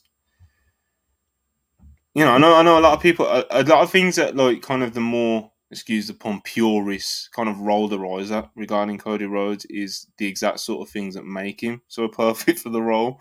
Um, you know, like the kids dressing up as the American Nightmare and stuff like that. He's like, all the little things like that, man. He's just very... Uh, He comes across very fat. He comes across very, you know, family friendly as a top babyface, and just uh, a very good represent, a very good face to represent W W E. You know, so yeah, man, Cody Rhodes, brother, Cody Rhodes, man. Um, I can't lie, I did get kind of a, kind of got fired up earlier. I'm now like kind of coming down. Um, but yeah, Ibu. You know, there's a what other, what other, there's been all kinds of news. Of course, obviously today the main focus was the covering the Vince McMahon resignation, because we haven't like like I said at the top of the show, we didn't like fully like cover the Vince McMahon thing. Like this is the first video on the channel that says Vince McMahon's resigned from W W E. You know, so we wanted to make sure that we like, covered that with you guys. Uh, Triple H's comments, as you could tell, I had quite a lot of things to say about that, as did Ibu, and uh, now. We're just going to kind of hang out for a little bit. I don't know how much time you've got, Ibu, but, you know, we're just going to kind of chill out, hang out, take some questions, talk about random things. We're not going to do like a full-on Rumble review or weekend review. We're just going to kind of loosely talk about things. And obviously, as many of you already know, Wrestle Purists Worldwide tomorrow, we're going to do like a proper Rumble review, and we'll do our weekend recap and the more traditional show there. But this is more just, uh, this is now where we're just live streaming now. You know what I mean, Ibu? So, and you know what, um, my, we'll do this on air. Can I? Uh, can I? Can I? Can, can you move over? Can I get the driver's seat real quick? Can we? Can I? Can I switch it over? What do you mean? That's uh, it depends, because if you're gonna start, because here's the there's deal. A, there, there's a certain someone that you wanted to invite on, and it's not happening. No, no, I didn't mean that. No. If you mean steering the conversation topics, that's fine. Yeah, no, I, I listen. When it comes to talking about nothing, I'm a monster. You know what I mean? You are. Back, you back are up side, these listen, these these six hour marathons in the middle of the night. You know what I mean? Uh, so, uh, ladies and gentlemen, welcome to this is where we officially transition to the Russell Pierce uh, Sunday hangout with Backup Hangman. And uh, like Monty just said, folks, uh, feel free to ask us whatever you want to ask us, uh, because uh, we're gonna hang out here for the next little bit. I, I think I'm gonna do thirty minutes, Monty. Uh, but right, we got thirty minutes. We got we got a few super chats, so should yeah. we get started with those? Yeah, let's do that. Let's do that and keep them coming, guys. Again, we're not going to, um, in in detail, uh, uh review the Rumble, because that's for tomorrow. And just just so you don't waste money on a super chat, um, I have not gotten to Collision yet. If you want to tell me about a match, feel free to. But when it comes to asking questions, I have not seen Collision, so uh, that's that's kind of the deal with that. Uh, I will I will say that I, I'm excited to watch it, because uh, between Bryan Danielson and Yuji Nagata, and then cage match. It's uh, it looks it looks pretty good. Stack show, bro. It was a good time, man. It was a good time. I had it, I had it on. Then I caught up on some of it, but not all of it. So I've got a loose, you know, a loose idea of what happened and some of the big highlights. But yeah, it was a good show. Collision was, man. But uh, anyway, Sapito, Sapito. Uh, four ninety-nine, appreciate you. Don't want to focus on the negatives. Bro, the negatives are about the well-being and safety of your own fucking employees. Mm-hmm. Yep, absolutely. Uh, Will Chisholm, five dollars, appreciate you. Do y'all think T K O's P R team is telling Paul how to answer questions better? Absolutely not, because I think he would have done a better job than he did last night. Um, and T K O, I know T K O's a new company, but like, you know, Endeavour still employed Dana White after videos of him smacking his wife have surfaced and stuff. So, you know, Endeavour isn't exactly like the moral perfect corporate company by any stretch of the imagination. But I do think if, you know, if T K O were saying like, yo, this is your statement and don't detract from this, then um, I think he would have had a better performance than he did last night. Um Masson eighty-four, one ninety-nine. Who's worse at pressers, Triple H or Dana White? Dana, Dana White. one hundred percent, bro. Like, I know Triple H was embarrassing last night and we just got into it, but like Dana White is... Dana White's... He, he, he fights people that just ask him difficult questions. Yep. And even if they're... Even uh... they're and, and, and he actually bans people from his things. He's all, he's been known to like bury fighters and stuff like that as well. Like, he's just he's he's he's bad. Uh, he's I've always I said I've said for a while yeah that like there's not many people in sports that I genuinely feel like a legitimate like hate towards. Um, one of them's Antonio Conte, and if you're a Chelsea fan, uh, I think you may be able to relate. And another one is Dana White, because I just I just think he's a genuine piece of shit. Like, and I know there's a lot of piece of shits that I don't hate, like hate, like, but I don't know. There's a something about Dana, his his arrogance and stuff that's really just I don't know. He just it just triggers me. Well, anyway, Cody Wills one ninety-nine super chat's working again. Support Wrestle Purist, love heart. Yeah, man, appreciate your support and would appreciate anyone else's support who wants to send some super chats in. So yeah, man, keep them coming. Appreciate you, Cody. Zora Hart, ten dollars. Appreciate you as always. Paul may never be asked about Vince in a live public setting where he has to respond again, ever. Can't imagine being in that moment and asking, is it hard to have a stacked roster? Frustrating. Yeah, it is very frustrating. And uh, as I've brought up, as Thurston brought up, as Ibu brought up, it's uh, very limited chances we get to ask these questions, man, or people in media get a chance in a room to ask a W W E executive anything. So, you know, it's uh, when it unfolds in an embarrassing manner like it did last night, it's very frustrating, bro. Very frustrating. So, Jizzle, two dollars. Appreciate you. Shouts. Shouts to Bailey, Marame, Lady Frost, and Deeb. All very good wrestlers. Hush, four ninety-nine. Appreciate you. Will Punk be full-time or is he still part-time until Mania? As a big fan of his, it was a bit of a struggle to watch him. He needs more reps for sure. Yeah, so Punk, Punk's gonna be on a lot of the T Vs coming up. He it's not gonna be as infrequent as it was from Survivor Series to the Royal Rumble. Mm-hmm. Uh, they wanted they wanted it to be still kind of novel until you got some got his legs underneath him and got to do the Rumble. Uh, but you can expect him on much more T Vs now. Uh, Punk is um, he's the type of guy. I'll tell you this. Look, he uh, however harsh you guys may think people can get on Punk when it comes to his performances on uh, on social media, just know that he is ten times harsher on himself than anybody. And uh, he's going to continue to do what he needs to do to tweak his approach uh, to um, to be the best version of himself. And regarding his performance, I can say this, even though I'll, I'll say more tomorrow. Regarding his performance, what I will say about Punk, even notwithstanding the fact that he clearly uh, hurt himself, is that Um, even as some of his physicality wanes, and it has apparently begun to do so over the last year, I want to say at least, uh, he's still the, one of the smartest wrestlers I've ever seen. Mm. And because of that, I never really worry about Punk in ring. And I know that he'll figure out a way to get by and do what he needs to do to produce matches that are, are, are, are very good. Uh, so with that, uh, yeah, I just I just trust Punk. He's a smart wrestler, you know. He so. is. He does a very, very high I Q when it comes to storytelling and just laying out matches without having to physically be a spectacular athlete. Um, so, you know, we'll, we'll see how it plays out for him. Obviously, every, all Punk fans will be hoping he kind of, um, you know, gets into a nice groove, you know. Uh, Jay Stone, ten dollars. Appreciate you, brother. Watching Triple H visibly unprepared was cringe. Agreed. How hard is it to come up with a default statement led by legally I can't comment? Saxton tried to get him out of there at one point, lol. Yeah. It was, um...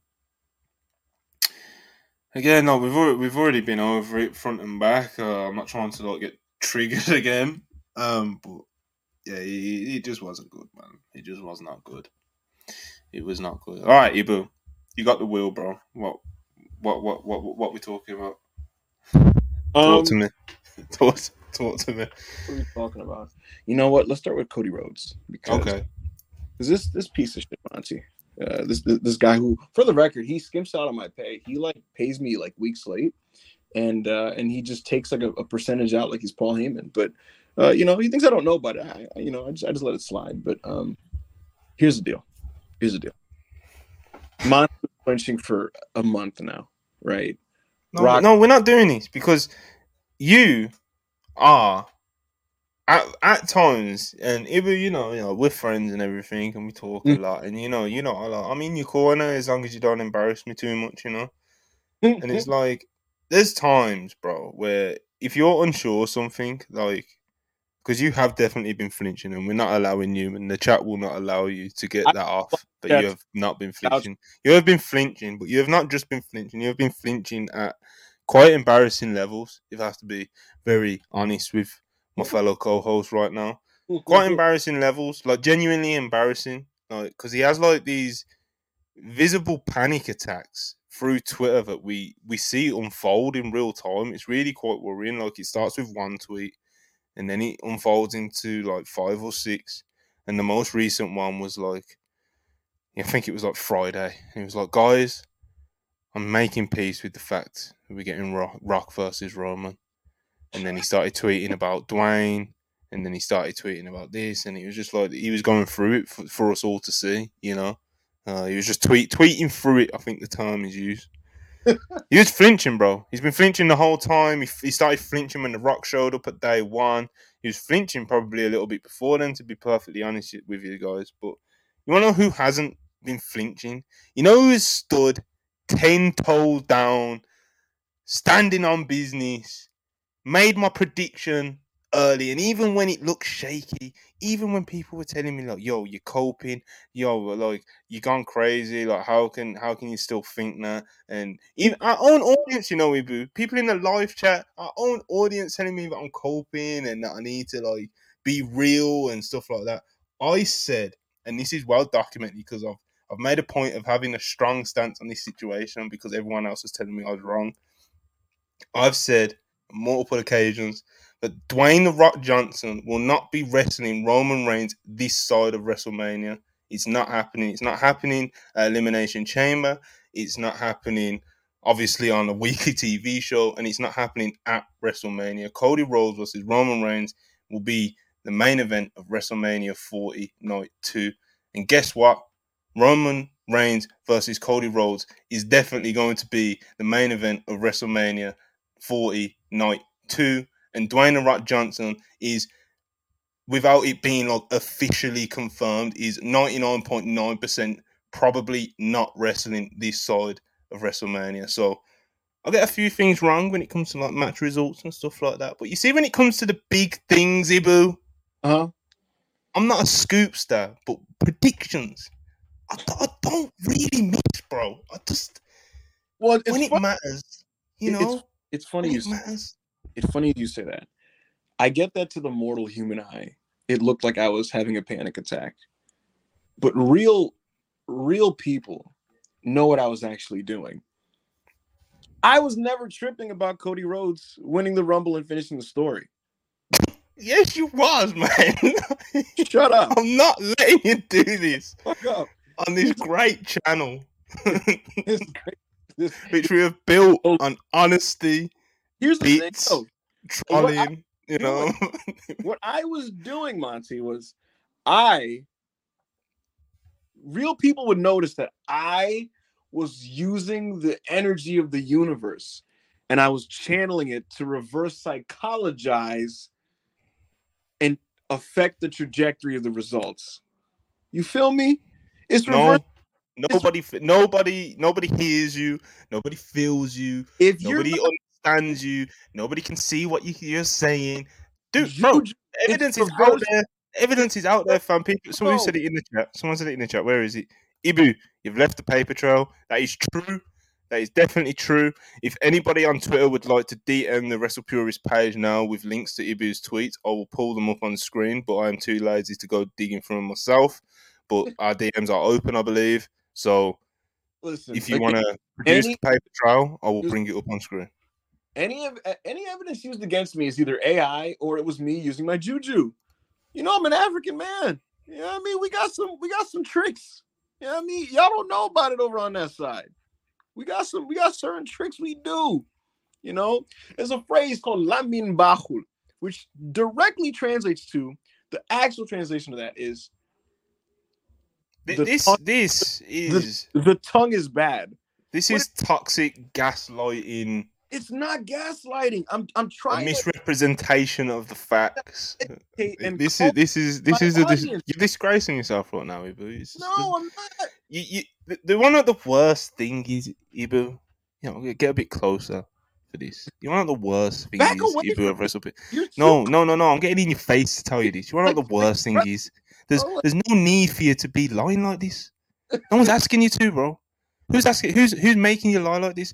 You could have came on here. You could have had your Cody Rhodes victory lap, and you could have found some enjoyment in the fact that you was literally sweating, crying, and throwing up about the fact that Dwayne The Rock Johnson may be taking Cody Rhodes' WrestleMania main event away from him, and overcoming those odds and those doubts that you had to have such a big win of Cody Rhodes going back to back and winning two Royal Rumbles in a row to face Roman Reigns in the main event of WrestleMania forty. You could have had that victory lap, but you didn't do it, Ibu. You decided to come on here and lie to me, to the people, to to everyone. I just, I, I, why? Anybody that's denying my process is racist against me and my culture. That's the truth. That's the truth. You are racist towards the Senegalese people, because I am explaining to you my process, and you are dismissing this process as waffle, as lies. Has have I ever lied to you guys? No, I'm an honest man. Probably, There's probably you know? multiple instances. You could have had a victory lap about how you was right about there's no M J F, no Sasha, and so no... that's that's my second. Was it Okada? Was it who was it? Okada? Monty, I tweeted. I said, for the W W E fans that are excited about the Rumble, this wasn't me trying to ruin anyone's experience or spoil. I'm just trying to make sure y'all don't look crazy. I said there's no Sasha, mm-hmm. there's no M J F, mm-hmm. no Okada. Mm-hmm. All the people to varying degrees were, were were speculated upon in terms of being at the Rumble. And it was one of those things where people were like, oh, man, like, you know, because because everybody's favorite nondescript scoop accounts were hinting towards these people. And the fact of the matter is they just weren't coming. And I was trying to make sure they don't look crazy. And in these tweets, Monty, I said, if you want to realistically get excited for somebody, and I, I'll be honest with you, Monty, here's where I lied. I worded this in a way where it didn't seem like a spoiler because I don't want people saying that I was spoiling them. But guess what, Monty? I knew damn fucking well that the following people were going to be there. And I had listed Andrade, Jade Cargill, and Naomi. And what do you fucking know? Andrade, Jade Cargill, and Naomi appeared last night. And you know what's the craziest part about this, Monty? Is that four hundred sixty-five people. four hundred sixty-five people bookmarked the tweet. You know what that means. Dumb niggas were waiting to quote me. They were gonna yep. jump me. They were, they were waiting, bro. They were People waiting. were they were waiting like like hounds, fucking bloodhounds. And guess what, Monty? They couldn't hit me with anything because I was right. And when I called it out and I pointed out that you're not going to get me, niggas started unbookmarking the tweet. I started checking. That number started dropping. four sixty, mm-hmm. four fifty-eight, four fifty-four. Mm-hmm. Keep bookmarking, nigga. Keep, keep fucking unbookmarking. If you want to talk about someone that doesn't miss, it's not you. It's not Carmelo Hayes. It's Ibu of Wrestle Purist. Mm, Why? Sure I'm going to announce right now. I'm going to announce right now. No more free scoops, nigga. We will set up a paywalled service to give you guys information. But until then, feel free to D M and cash at me. You know what I mean? just, you know what I mean? Just, just D M me if you have a question. If you have a question about what's happening, anyone wants to, bro, there's more, there's more than a, at this point, there's not more than a handful of people at WrestlePurist that talk to, you know, talent from different companies, people in creatives and That's- stuff like that, coaches and shit. So, you know, that, that, that if you want to cash up any of us, you can always cash up. Always accepting cash ups. Here's the thing, here's the thing though. If y'all niggas want to know what's going on with A E W Creative, you know what I mean? If y'all niggas want to know what's going on in that Revolution card, y'all want to know the card order, y'all want to know the big angles, y'all want to know full spoilers going up until the summertime, hit me up, forty dollars, you know, boom, boom, you got it. You know what I mean? Mm-hmm. Uh, a lot of people are saying, like, oh, everyone knew about, like, Andrade, Naomi, and uh, whoever else. And it's like, yeah, a lot of people, uh, definitely not taken away, but a lot of people assumed and predicted that. But the difference is, is that, like, we actually knew. Do you know what I mean?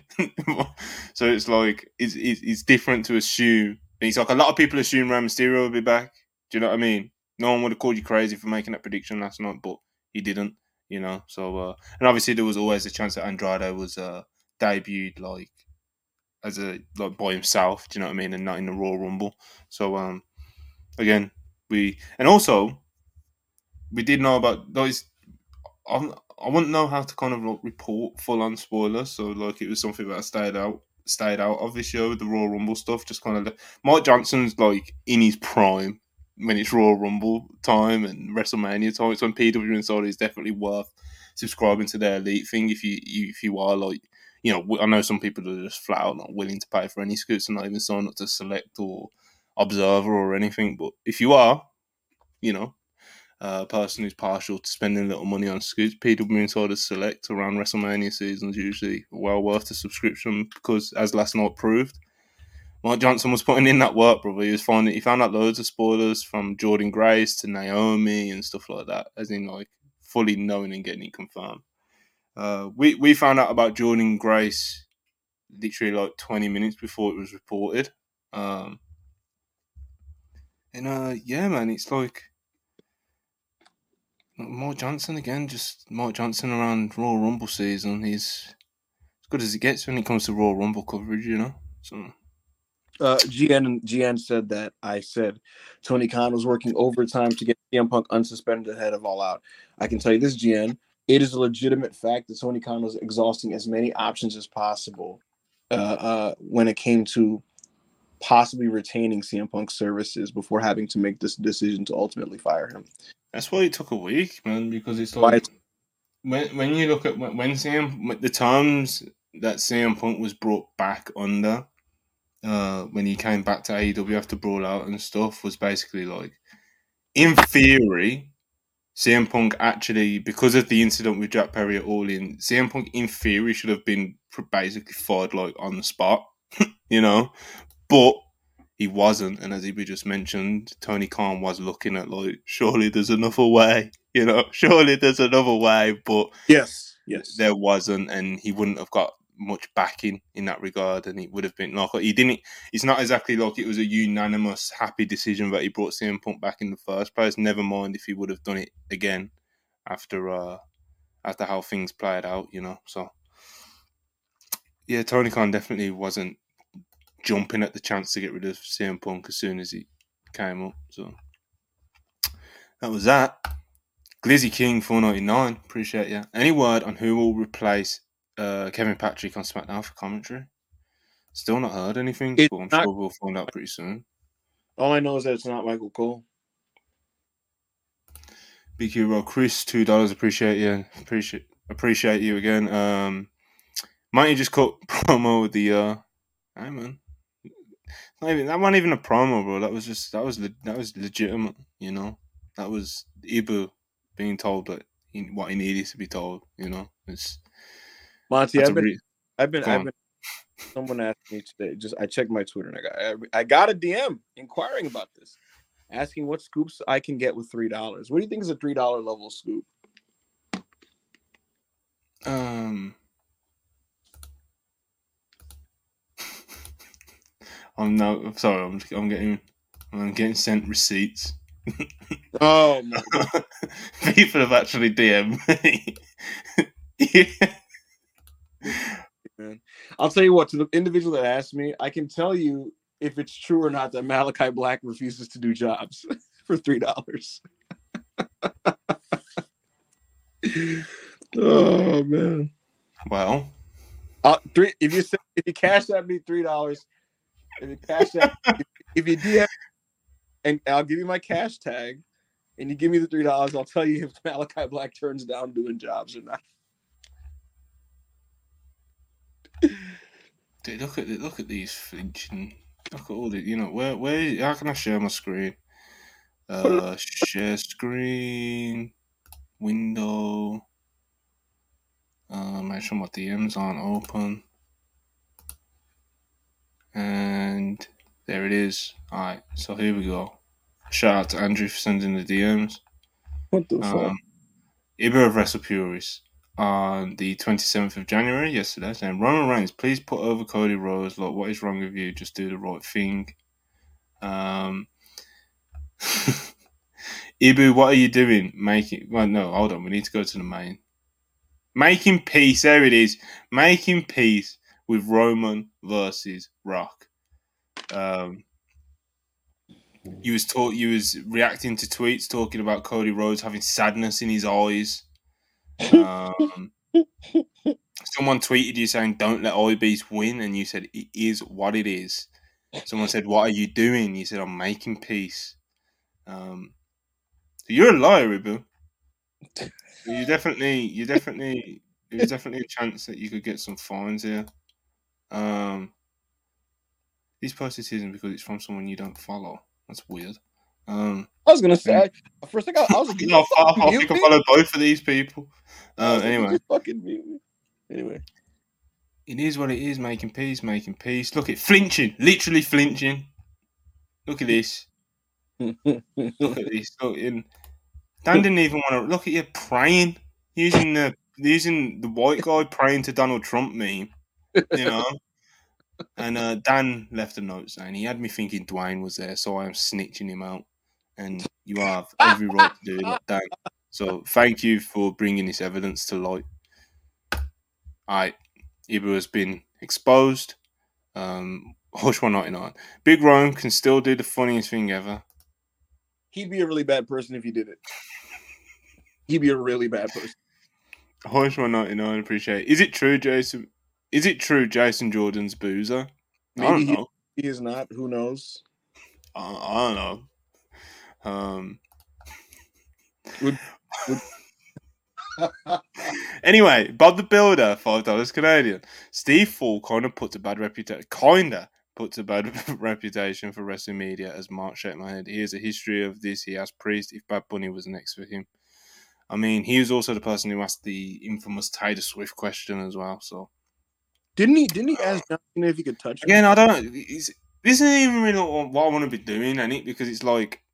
The, like I said, every person in that room who had the opportunity to ask a question is an embarrassment. And we've already mentioned Steve Fall by name a couple of times, which, you know, I was kind of avoid, avoiding from doing, but the live chat already did it. Ibu brought him up as, you know, for the uh, the nicer question, embarrassment. Here's a, here's, here's with, like, you know, you know, Monty, with both of us, we, we're not adversarial and antagonistic towards media members. We Well, we try not to be. Try not to be WrestlePuris as a whole. WrestlePuris tries not to just have an antagonistic or adversarial relationship with other members of the media. However, scrutiny and criticism is absolutely fair in a like this. Yeah, that's the bottom line. And it's the best way of putting it. Yeah, that's just the bottom line.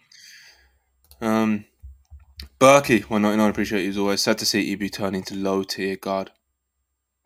Do you know who that is? You know who L T G is, Monty? No. Oh, I'm going to have to send you a clip of him one day. I'm old, I'm old, bro. He's a mate. I, bro, I used to, I used to like, run events at like a hot nightclub, you know, and like I was, you, you know, like, I, was, I was doing my thing. You get me, like, and this was only a couple of years ago. And now like, I'm only twenty-six, and it's like I feel like ten years older than that person. Like I'm not up to date with music and shit, you know. Well, me too. Like, I, I, I'm, I'm, when it comes to like being up to date with like the latest rap music and what rappers are hot now and who's, you know, and all that and all that shit, bro. Like, I'm I'm washed, like bro. so washed, bro. Like bro. It literally used to be a big part of my job. You know what I mean? Because you don't want to be booking some shitty D Js in it. You know. But, you know what I realized, though, Monty? For me, it's like I was in certain situations that kept me up to date. That now that I'm now that I'm not there and people don't do it for me, I don't realize that I'm behind. Like. Like, I'll, I'll mention something to my brother. My brother like, bro, he's not even, like, hot out here like that no more. And I'm like, really? And he's like, yeah, bro. Who the fuck is talking about Rich the Kid? And I'm, like, laughing or something. You know? Uh, and I'm older than you, but, like, fucking, bro, he's, he was, what, twenty-two? He's twenty-two. And he makes me feel old as shit because of, like, when he, you know what it is also? He knows all the big Twitch people.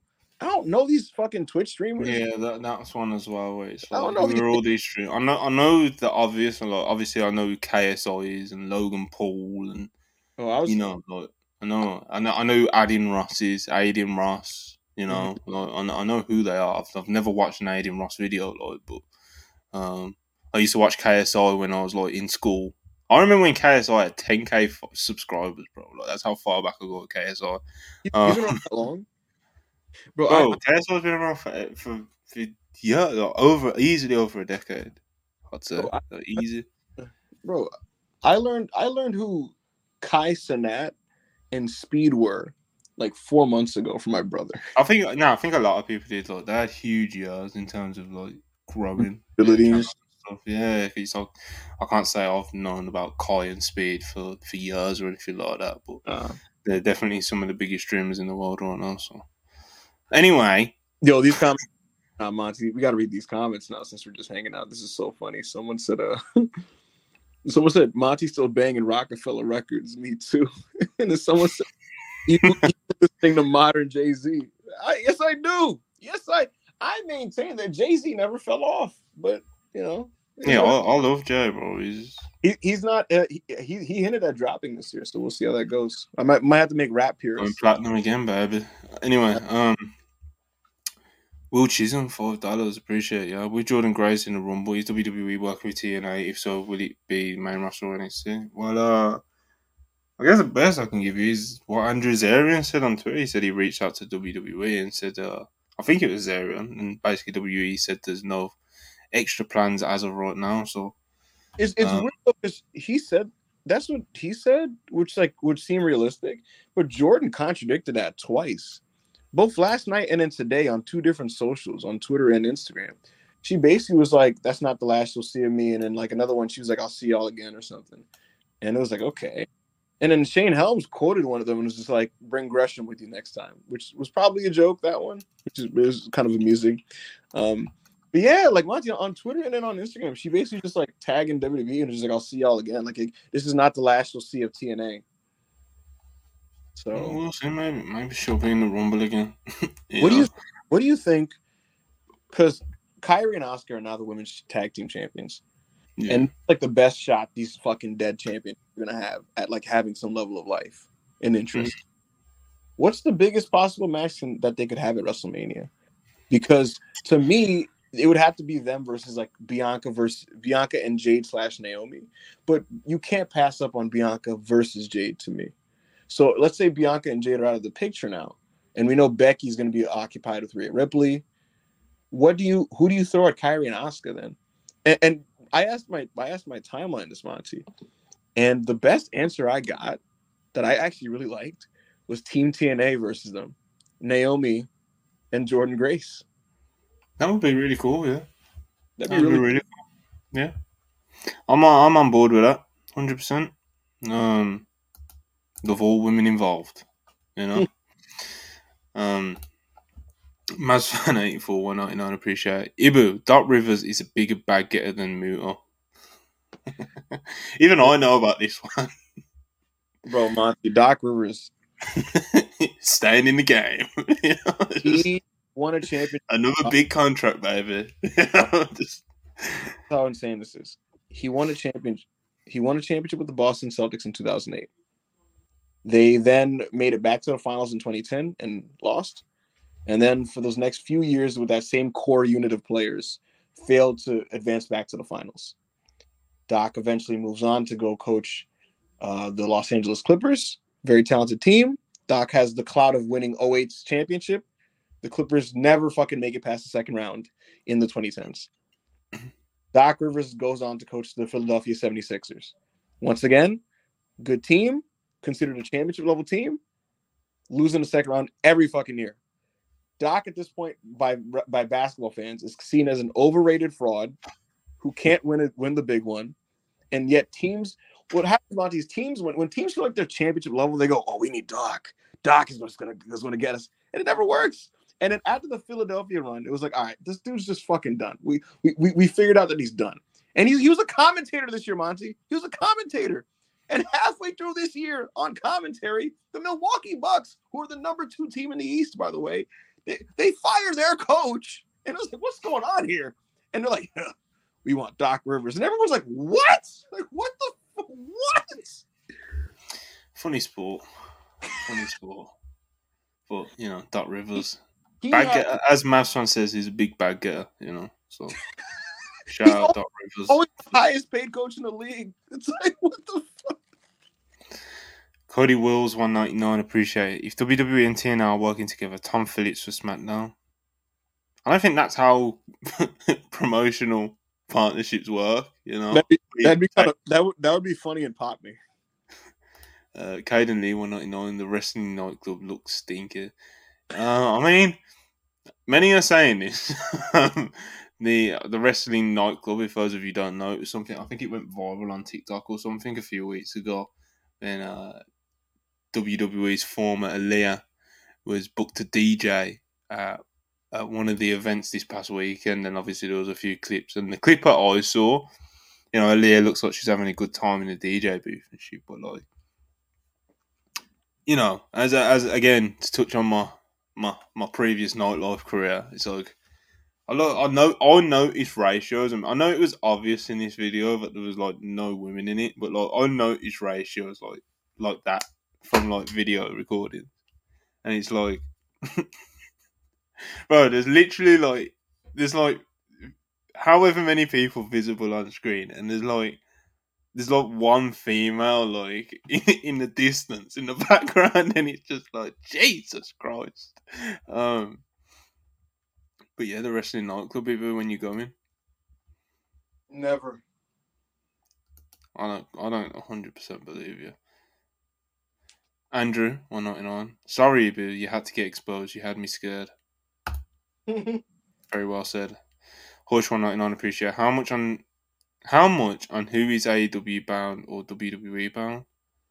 Uh, obviously, you know, when when we start the one hundred fifty dollars a month Patreon Wrestle Purist Plus page, we'll have all the uh, we'll have all the scoops, you know.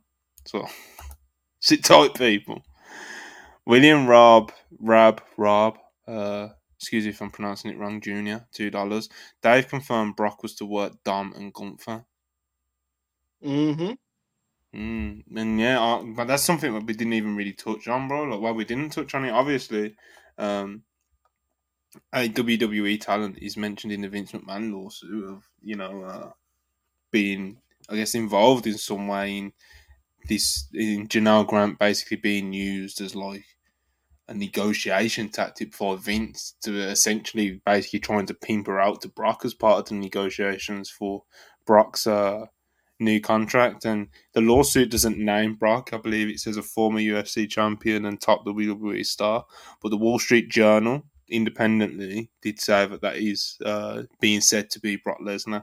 And of course, um, from the description in the lawsuit, it's very limited options outside of Brock Lesnar who he could be. So, you know, and obviously that's a very dark cloud hanging over Brock Lesnar. And um, he was, well, reportedly he was he was pulled from the Rumble. He was meant to be coming in the Rumble, and then it was uh, it was reported that he will not be part of the Rumble, and it may be because of his implication in this lawsuit. And then, you know, it was reported that this was another spoiler by Mike Johnson. Man, he was he was an animal yesterday. um, he, he basically reported that Bron Breakker is essentially taking Brock Lesnar's spot, and that's basically what he did. Judging from what we saw, uh, the presentation and the way that Bron Breakker came in and got eliminations and stuff, definitely felt like it wouldn't have felt out of place being Brock uh, Brock Lesnar's spot. So, um. Yeah, man, it created a great opportunity for Bron Breakker, which we was really happy to see. Breakker came in at like number twenty, did a lot of power spots and stuff like that, and just looked like a beast out there, man. And uh, then it was reported the day after that, you know, um, as this as this super chat says, Dave basically said that, you know, um, Bron Breakker basically replaced Brock. All all the spots Brock was going to do, eliminated who Brock was meant to eliminate, and got eliminated by who Brock was meant to get eliminated by, who the Superjet says Day is confirmed. Brock was going to work Dominik Mysterio, who eliminated uh, Bron Breakker. And uh, I'm assuming Gunther at WrestleMania. So, obviously, uh, Brock Lesnar in any sort of match right now is not really something I'm jumping at, because this situation needs to, you know, we need some clarity on this situation, how they're going to progress forward, and, you know, who who's going to be remaining with the company, who's going to be disciplined, who's who, who's done what. You know, we don't know who's guilty of what at this point. So as more information comes out, maybe I will be a bit more open to seeing Brock wrestle again. But at the moment, Ibu, I'm I'm in no rush.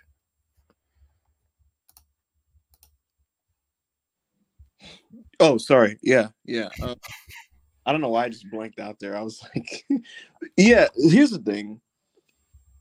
Um, they have to do the due diligence and come to a conclusion on there, but it's it's looking less and less likely that we're going to see Brock anytime soon, if not ever. Uh, and so, with that being the case, and I'm going to ask this to Joe Holbert later. What do you want to see Gunther do at WrestleMania? Because it's looking like his options are Bron Breakker, Chad Gable, Sheamus, who's actively calling him out, but he may just be shooting his own angle. Um, maybe Andrade.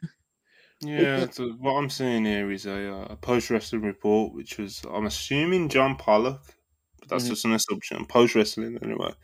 Uh, Brock Lesnar was set to work with Dominik Mysterio at Elimination Chamber.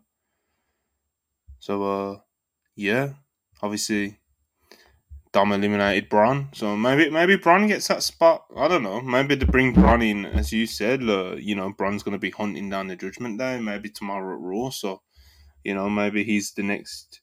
Maybe that's how they get him over. You know, that's how that's how they introduce him big to the main roster audience. That he just kind of runs over the top heel faction. You know, but um. Yeah, we're happy to see Bron Breakker, although it did come at unfortunate circumstances. Yeah. Wait, what? Well, I'm sorry, what did you say? Get off your phone, bro. Said it's good to see Bron Breakker, even oh, though oh. it was in negative circumstances. Right. I, I, I thought I heard that right, and I misheard, and I was like, wait, what's unfortunate about Bron?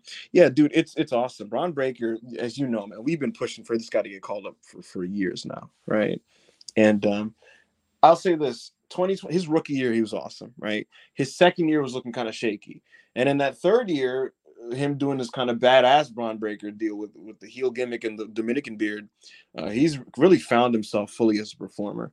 And as an athlete, he's so explosive. He's just he's just fucking staggeringly, like, like fast, right? And, um, yeah, man, it's just good to see him. He was, he was, he was wrecking havoc. He's one of the highlights of the entire show. Jade Cargill. Was he? Michael was it Michael Cole or Graves or someone who was on commentary, it was like, Bron Breakker's been recorded hitting twenty-three miles per hour when he comes off the ropes, and it was just like, this is yo, wrestling. yo, yo, uh, uh, Pat McAfee never never seen Bron Breakker before, and he's hitting the ropes. He was like, he was like, whoa, whoa, he was like, he was like, this guy's a beast, and he's fucking, you know, blitzing around the place. Uh, yeah, man, Bron's tremendous. I'm happy he's finally called up. He did a, uh, an exclusive interview with W W E after the show where he broke kayfabe and got emotional, and he was just kind of like, yeah, man, I'm just really happy to show that I belong on the main stage, on the main roster, and I'm really happy. And he said that, like, his focus is on the Judgment Day, and that he's gonna he's gonna target Judgment Day, and he's gonna go for every member of the Judgment Day. So we'll see how that goes. But listen, I'll happily take Judgment Day segments where it's Bron Breakker, you know, hunting down Dominik and spearing him through barricades, over Judgment Day segments where they're doing comedy with The Miz and R-Truth. Uh, so if we pivot there, I will take that. And, um, yeah, man, again, I'm just curious what they do with Gunther now, because B- Brock yeah. was going to Gunther. And if Brock doesn't get that match, do they do Bron, or do they go, fuck it, we'll do Gunther versus Gable or Gunther versus Sheamus? Two options that are absolutely available if they want to still do it. And um, yeah, yeah, we'll see what happens. Gunther already broke the record. He broke the record for the I C title back in fucking September, you know, and no one's going to pass him, I don't think. So at this point, it's like, it's like candy, you know. I, I almost feel like he's only holding this belt at this point until they're ready to take the main one off Seth. So Uh, we'll see what happens there. I actually do think Seth Rollins is the person that's, I mean, I, I do think Gunther's the one that's going to beat Seth for the World Heavyweight Championship. All right, um, all right so Dave Meltzer, via the um, F four W Daily Update, he writes that um, there was a number of changes made for Mania in the last few days. The way it was explained to me is that it involves the creative plans for Brock Lesnar and the domino effect when the decision was made at the last minute to not have Lesnar on the show due to the lawsuit. Lesnar's planned creative last night was filled by Bron Breakker. Pretty much his point of entry, eliminations, and how he was eliminated were all planned for Lesnar.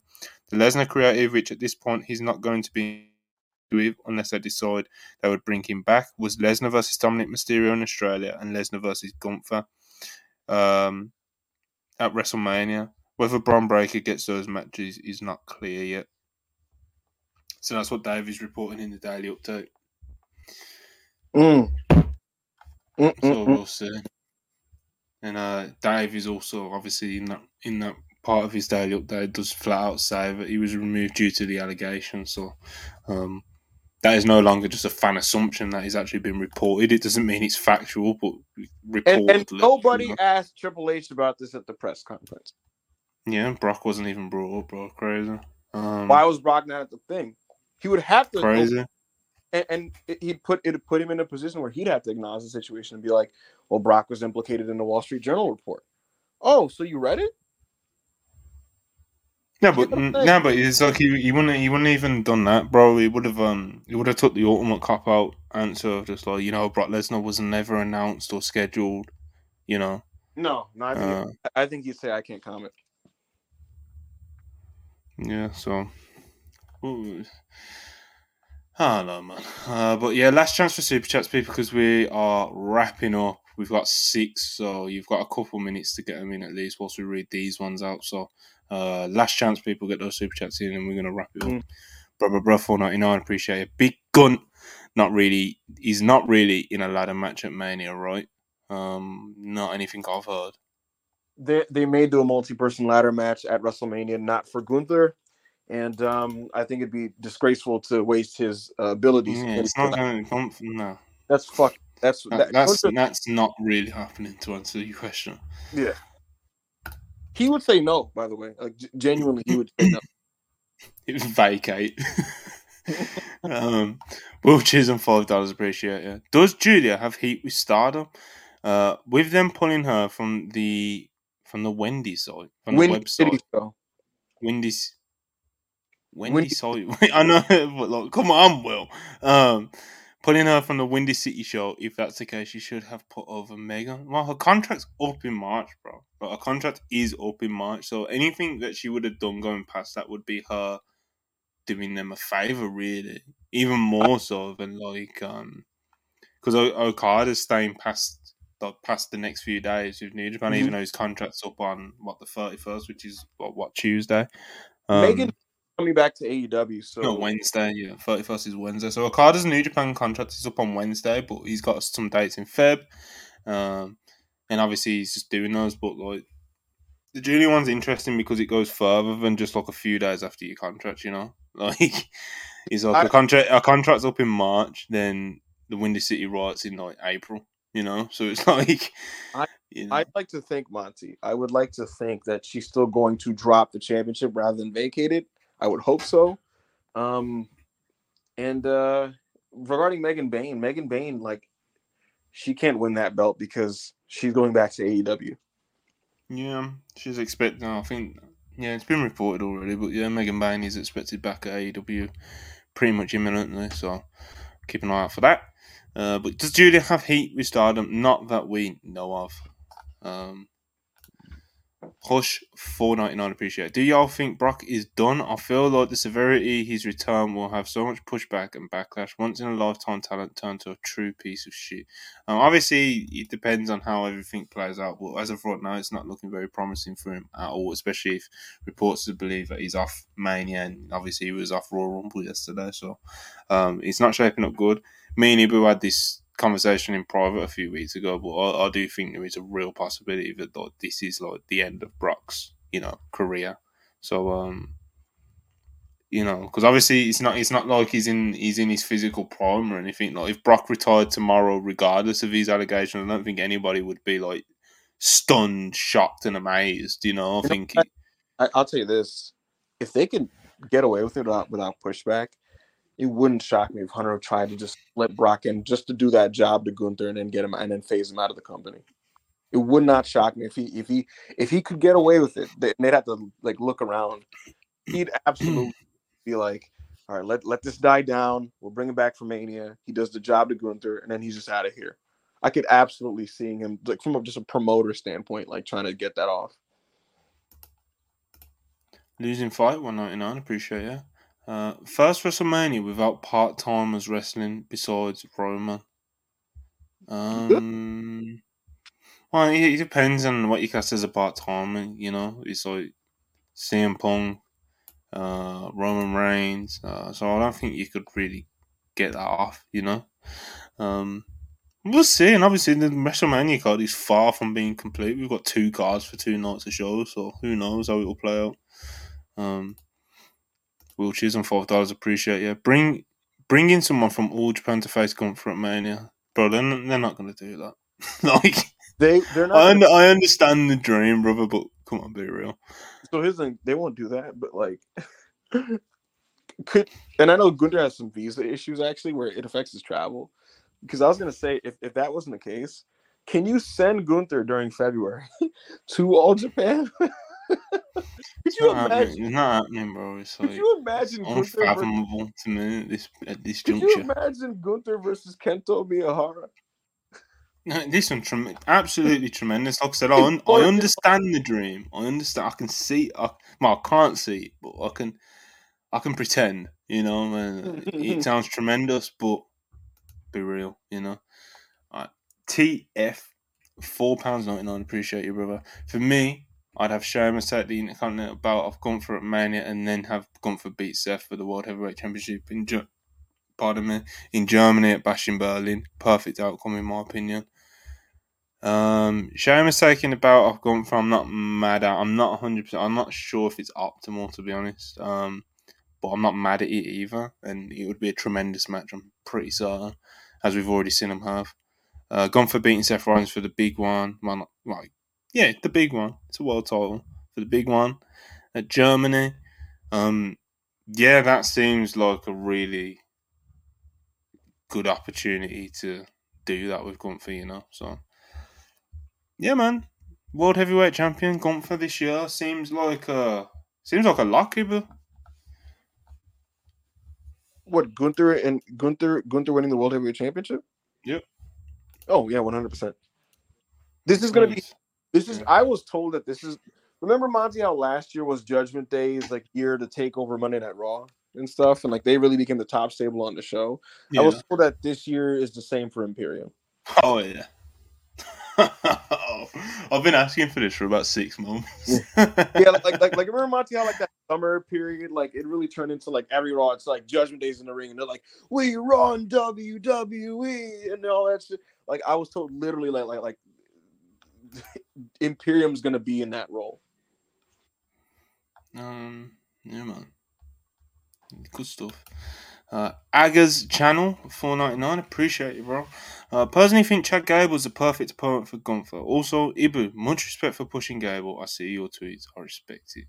Yeah, Chad Gable versus Gunther with Gable, like, you know, David and Goliath, call it whatever you want, you know. Um, yeah, man, I think it, I think it could be a very, very good story. And a very, very... Just the match itself could be, like, borderline pornographic, to be honest. Man, think about what these niggas did in thirteen minutes in that third match. It's it's it's he's, he's the perfect opponent for Gunther in a similar way that I think, like, a young Tyler Bate was. Like, I know yeah. they are different, but in terms of just being, like, fighting from underneath, good babyface to get behind with some good charisma, and again, he's just good to get behind, that can do the power spots and be impressive and do the things to take down the big man. And Gunther then plays into that by being this dominant, domineering presence that just looks unbeatable. Like, it, it makes for perfect matches, and, you know, Gunther, Gunther's had quite a few... Call him perfect, call him five stars, call him whatever. But Gunther's Gunther's resume is ridiculous, man. And how old's Gunther? Like Anyone thirty, know? thirty-four, thirty-five. Because if Gunther's around, like, full time, because as as we've just been talking about, it is very fair to suspect that Gunther's going to win his, like, first major world title this year. Um, if he's got, like, another, what? And let me find his age. He's thirty-six, yeah. Mm-hmm. If he can go till forty-two at, like, an elite level, you know, not necessarily the level he's at now and the level the levels he's been at, because he genuinely is, like, ridiculous in ring, like one of the best I've ever seen. Genuinely, genuinely.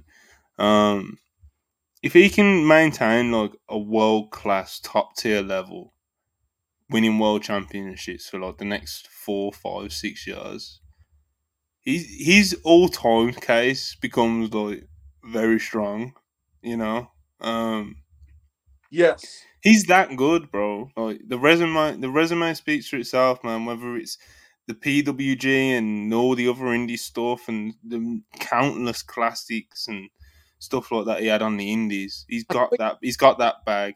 He's his track record in N X T is phenomenal, you know, and now he's doing it on the main roster as well. He genuinely is one of the best wrestlers I've ever seen, bro. Like, it's amazing. Think about this. Think about this. These W W E shows where they're overseas, right? And instead of a thirty-minute Roman main event, you get a thirty-minute Gunther title in in, in big venues. Listen, oh yeah, I know, I know. You, I love, you, I love, and then I'm gonna listen. stop you again. I'm gonna stop you again. This company likes to do long title reigns. Imagine a year and a half to two, especially years. With heels. And so, and so, think about that. Think about Gunther main events. Do you realize how much padding of his legacy that'll do? Especially since he's not a part time, and he'll do every one of them. Just throw. They're gonna just throw a whole horde of guys at him. Month by month by month. Maybe one month. Listen, I, I think, man, think about this. Even when you go to the mid card, even at, like, a fast lane in India, Indianapolis in fucking September, when they're like, all right, let's just give Ricochet a fake push and heat him up, right? Do you realize that Ricochet and Gunther twenty-six minutes on a pay-per-view is going to be fucking glorious? They, they could heat up Ciampa again and throw him at him. They throw Chad Gable at him, a Bron Breakker, Cody Rhodes, whoever the fuck you want to name, Sheamus, Pete Dunne, the Bruiserweight. His legacy is going to be so fucking stamped. He's already one of the greatest wrestlers of all time.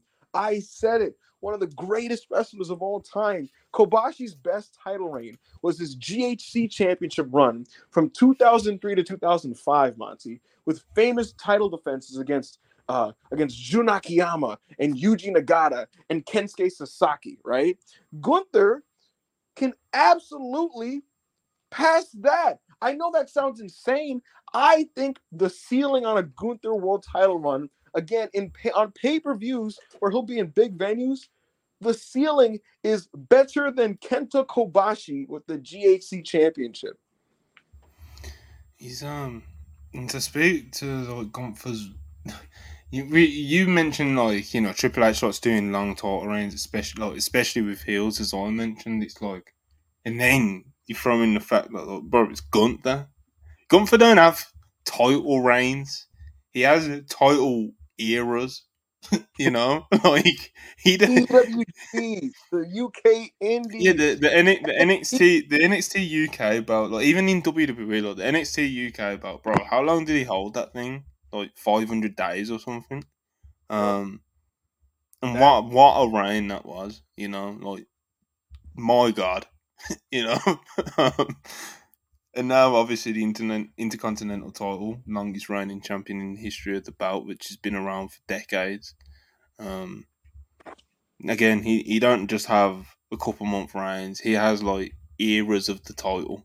You know, he's he's very special, very very very special, and I'm sure he's going to continue to prove that over the next few years. Why don't you just think about this?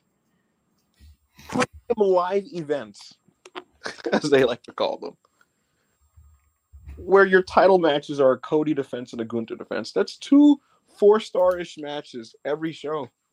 Do you know how valuable that is? You see, bro, it's crazy. And again, look, I know, I know a lot of our a lot of our audience know that I'm not like jumping up and down at Seth Rollins match graphics and stuff like that. Mm-hmm. Um, but I do respect him as a worker and as a wrestler. To be honest, like I'm not someone who would call him like flat out terrible or anything. But, bro, a Seth Rollins pay-per-view world title defense and a Gunther pay-per-view world title main event is uh, very different things, you know? Especially, I feel like with Gunther, right? I feel like even when he wrestles on T V, it's a treat, right? Because it, it really feels yes. like a treat. I get to watch Gunther, right?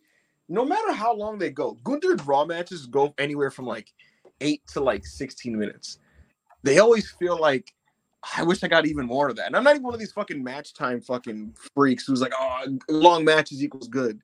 But with him, I feel like, oh, it's, there was so much more to explore, you know? It's why Gable Gunther four is so alluring, Monty. The first one was a five-minute challenge. The second one went to a no contest, and it was glorious. It was like maybe twelve minutes. The third one was like sixteen minutes, and we still felt like it, they didn't explore the full capabilities of what they can do.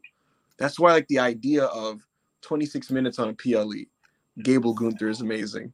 You know what I mean? Where they can really, really explore. The way Okada will just take his time and do his thing, the things that Gunther does to fill time in a wrestling match, it's almost always, like, substantial. It's oh, even yeah, if it's, like, definitely. a little thing. You know what I mean? The details. You don't, you don't fill time. No. You know? His, he, his heat segments are... He wrestles, brother. Yeah. Do you remember his twenty? It's a twenty-five minute. Do you remember the, the Ricochet match in Chicago, December twenty twenty-two? Oh, where he just beat the shit out of him. In that match, Monty, like it was like a three to four segment match. Ricochet gets like little to nothing until the last segment. Yeah, and the match was already like the match was already like four stars before the last segment, and it was just heat segments. It was just Gunther heat. All right, man. He's, he's an animal. Different beast, but if you can't tell, big fans of Gunther. Uh, oh. Hush, one ninety-nine. Any scoops on who's extended contracts at A E W, W W E? Not that we can give away as of right now. Uh, G N, two pounds, appreciate you. They've planted the seeds for Gunther versus Cody later. Probably have, they've done that from over a year ago now in that, that first Rumble Cody was in. Um, Boris, two pounds, appreciate you. Favorite song, W W E Aggression album, Method Man, question mark. um, yeah, man, we'll go with that just to save time as we're wrapping up. Uh, Andy, one hundred rupees, appreciate you. Ibu, I fear, they, they, I fear they'll foist us and Roman wins again. They're building Orton, Aldis, Rock, Solo, and the Hogan thing looms. They're too lazy to do something new. Uh, None of those programs need the championship. Aldis, Rock.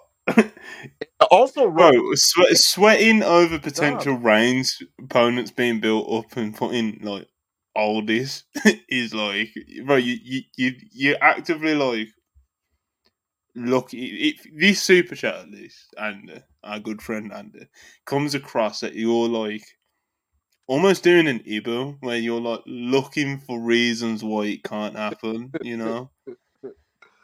So, bro, chill oh out. Enjoy, enjoy this. Cody Rhodes has just won the Royal Rumble, you know. I just, I just enjoy this. Drink it in. That, you know? I just remember that Ilya Dragunov is going to get drafted this year. Hey, man. Someone just says, bro, bro, bro, for one ninety-nine, Dragunov Gunther on the main roster pay-per-view will change lives. Very, very possible. Very possible that depending does, on how, does indeed change how, some young lives. Depending on how early they get to Gunther's title win, which unfortunately probably won't be until around the summer, um, Gunther will have a wrestle, Wrestler of the Year candidacy this year, I believe. It's just pop, man. So I was like, bro, all this is a future Cody opponent. Hey, man. Probably. That's, I, I that's, like, some, that's some P L E business right there, brother. That's that sounds like a that sounds like a Joe Holbrook Promotions. That sounds like a crown jewel payback match, you know. Like, okay. Hush one ninety-nine, appreciate it. Does Triple H slash Regal rate Gunther as the best on the roster right now? Regal yes. probably does. Uh, I think Triple H, Triple H, a big fan of Mister Cody Rhodes, you know, big fan, big big fan of Mister Cody Rhodes. Um, but they every they all love Gunther, bro. Even even the doubters at first when he first came out to the main roster, which always happens. Like, Ibu will speak to this as well, bro. It doesn't matter if fucking God himself got got called up to the main roster. Yeah, there'll be one or two producers that'll be like, oh, I don't know, brother. You know, like it's it's just the way they are over there. Hush one ninety-nine, uh, hot take. I wouldn't mind Gunther beating Roman's record. Jesus, I, I'm gonna say no. Only he's more active than Roman. He's gonna be on every t- uh, T V of every week, right? And so because of that, but I'll tell you what, just let him wrestle, bro. Let's get back. Don't to- get in the fifteen hundred day reign. No, they can't do better. Realistically, you would have to go about a year, you know. But still, yeah, especially with the way Triple H books, it feels like you'd have to have at least a year because there's just so much you can. Bro, he had like a four star match with the Miz. Like, yes, a sincere four star match with Miz on a December Raw. Barry's two pounds. It was a Monty Club night like Tropicana. A Monty Club night is something that has never been, it has never been referred to. You know, I worked. At, I worked at some. I worked at. Good, I worked at good clubs, man. So I'm actually uh, quite proud of my run in the nightlife industry. But it wasn't for me, people, because I just I love the graps so much, and here, here I am. Gunther got out of got out of Bronson Reed, bro. Like. Yeah, it's it, bro. It's, it's really like the, the names go on and on. Like there's ones in N X T as well, like especially towards the end when they were like phasing him out of N X T. Mm-hmm. Nobody it's... talks about it. The Roddy match was fucking. Oh, oh. The Roddy match was fucking. Anyway, before I make any more weird noises because of Roderick Strong and Gunther, um, I might rewatch that tonight. we're gonna we're gonna uh, we're gonna wrap this up, people. So I appreciate all the super chats. Uh, appreciate you guys for being patient with my long triggered rants earlier, especially about the media scrum and stuff. Um, yeah, man, we've had a good time. We've been hanging out, coming up to two hours thirty minutes. So it's definitely not been a short one. But uh, I'll be giving you a take on Yuji Nagata, Blue Justice tomorrow. Beautiful, beautiful. More, look at the things that we give you to look forward to, people. And yeah, man, not, he's well, not just a nice old man wrestler. He's not just a good veteran hand in the industry. He's not just a guy who was a well-respected person with a nice career in New Japan. He is one of the greatest wrestlers I have ever seen, with one of the best careers I have ever seen. Yeah, he's a. Uh... It's a different beast. So just really, really, really quickly as I'm finishing up, it's like you, you said it quite well there. Where he's like, he's not just like a nice, you know, old guy wrestler. Like you know, that you pop for because there's a charm to it, and you know, and it's like I, I really like Suzuki as well. And I'm, I'm not saying Suzuki is this at all either. Um, but there's levels. Like when it comes to in ring, like Suzuki, I don't think can. I don't think he can like, even talk to Nagata, bro. Like. Mon- so, Mon- peak Monty, peak prime Nagata in like. Yeah, it's a, it's a different animal, bro. You know. But yeah, all right. Wrapping up, wrapping up. Um, thanks for watching, people. Again, thanks for. Uh, yeah, those of you who watched on Thursday as well, when all the Vince news was first coming out, and we kind of did struggle to like deal with how to approach it and stuff. And I know I was kind of umming and erring a bit, because again, kind of was unsure about the approach to take. This with like more of the facts being able to kind of settle in and sit with it for a minute, and seeing like talent reactions via the P W Insider report and spokesperson statements and Triple H commenting on it at the scrum. Obviously, there was a lot more for us to kind of get in and pick apart, you know. So um, we've covered it now. Obviously, it'll be a big thing that we continue to cover because, again, one of the biggest stories in the history of wrestling, to be quite frank. So we're gonna keep we're gonna keep covering it, of course, and uh, we'll see how it plays out. Hopefully, it's not too disastrous, but I'm not gonna be standing up for anyone if I've got. Very, uh, if I've got good enough reason to think that they're a creep. So we'll see how it all plays out, Ibu. Uh, thanks for watching. Please like, subscribe. Uh, please make sure you do that if you haven't already. I know a lot of you guys listening have already done that, especially if you've been hanging out with us this long. But if you haven't, please just, if you haven't got a YouTube account, make one. Subscribe to us. If you haven't logged in because it's just you're too lazy, log in, subscribe to us, like the video. We need the like, so hit the like button. Need you to do it. Um, appreciate all the super chats as always. You guys are great. Uh, the support keeps us going, especially on hectic weeks like this. And uh, we'll be back tomorrow, six p.m. Eastern. Wrestle Purists Worldwide. The usual three, myself, Ibu, Joe Holbert. And we're going to do a proper weekend recap. We're going to review the Rumble. We're going to talk extensively about Collision and shit. We're going to do whatever, and we'll see what other news comes out, you know. Uh, but yeah, one last chance, uh, one last time, sorry. Like, subscribe, thanks for the cheap chats, thanks for watching, peace.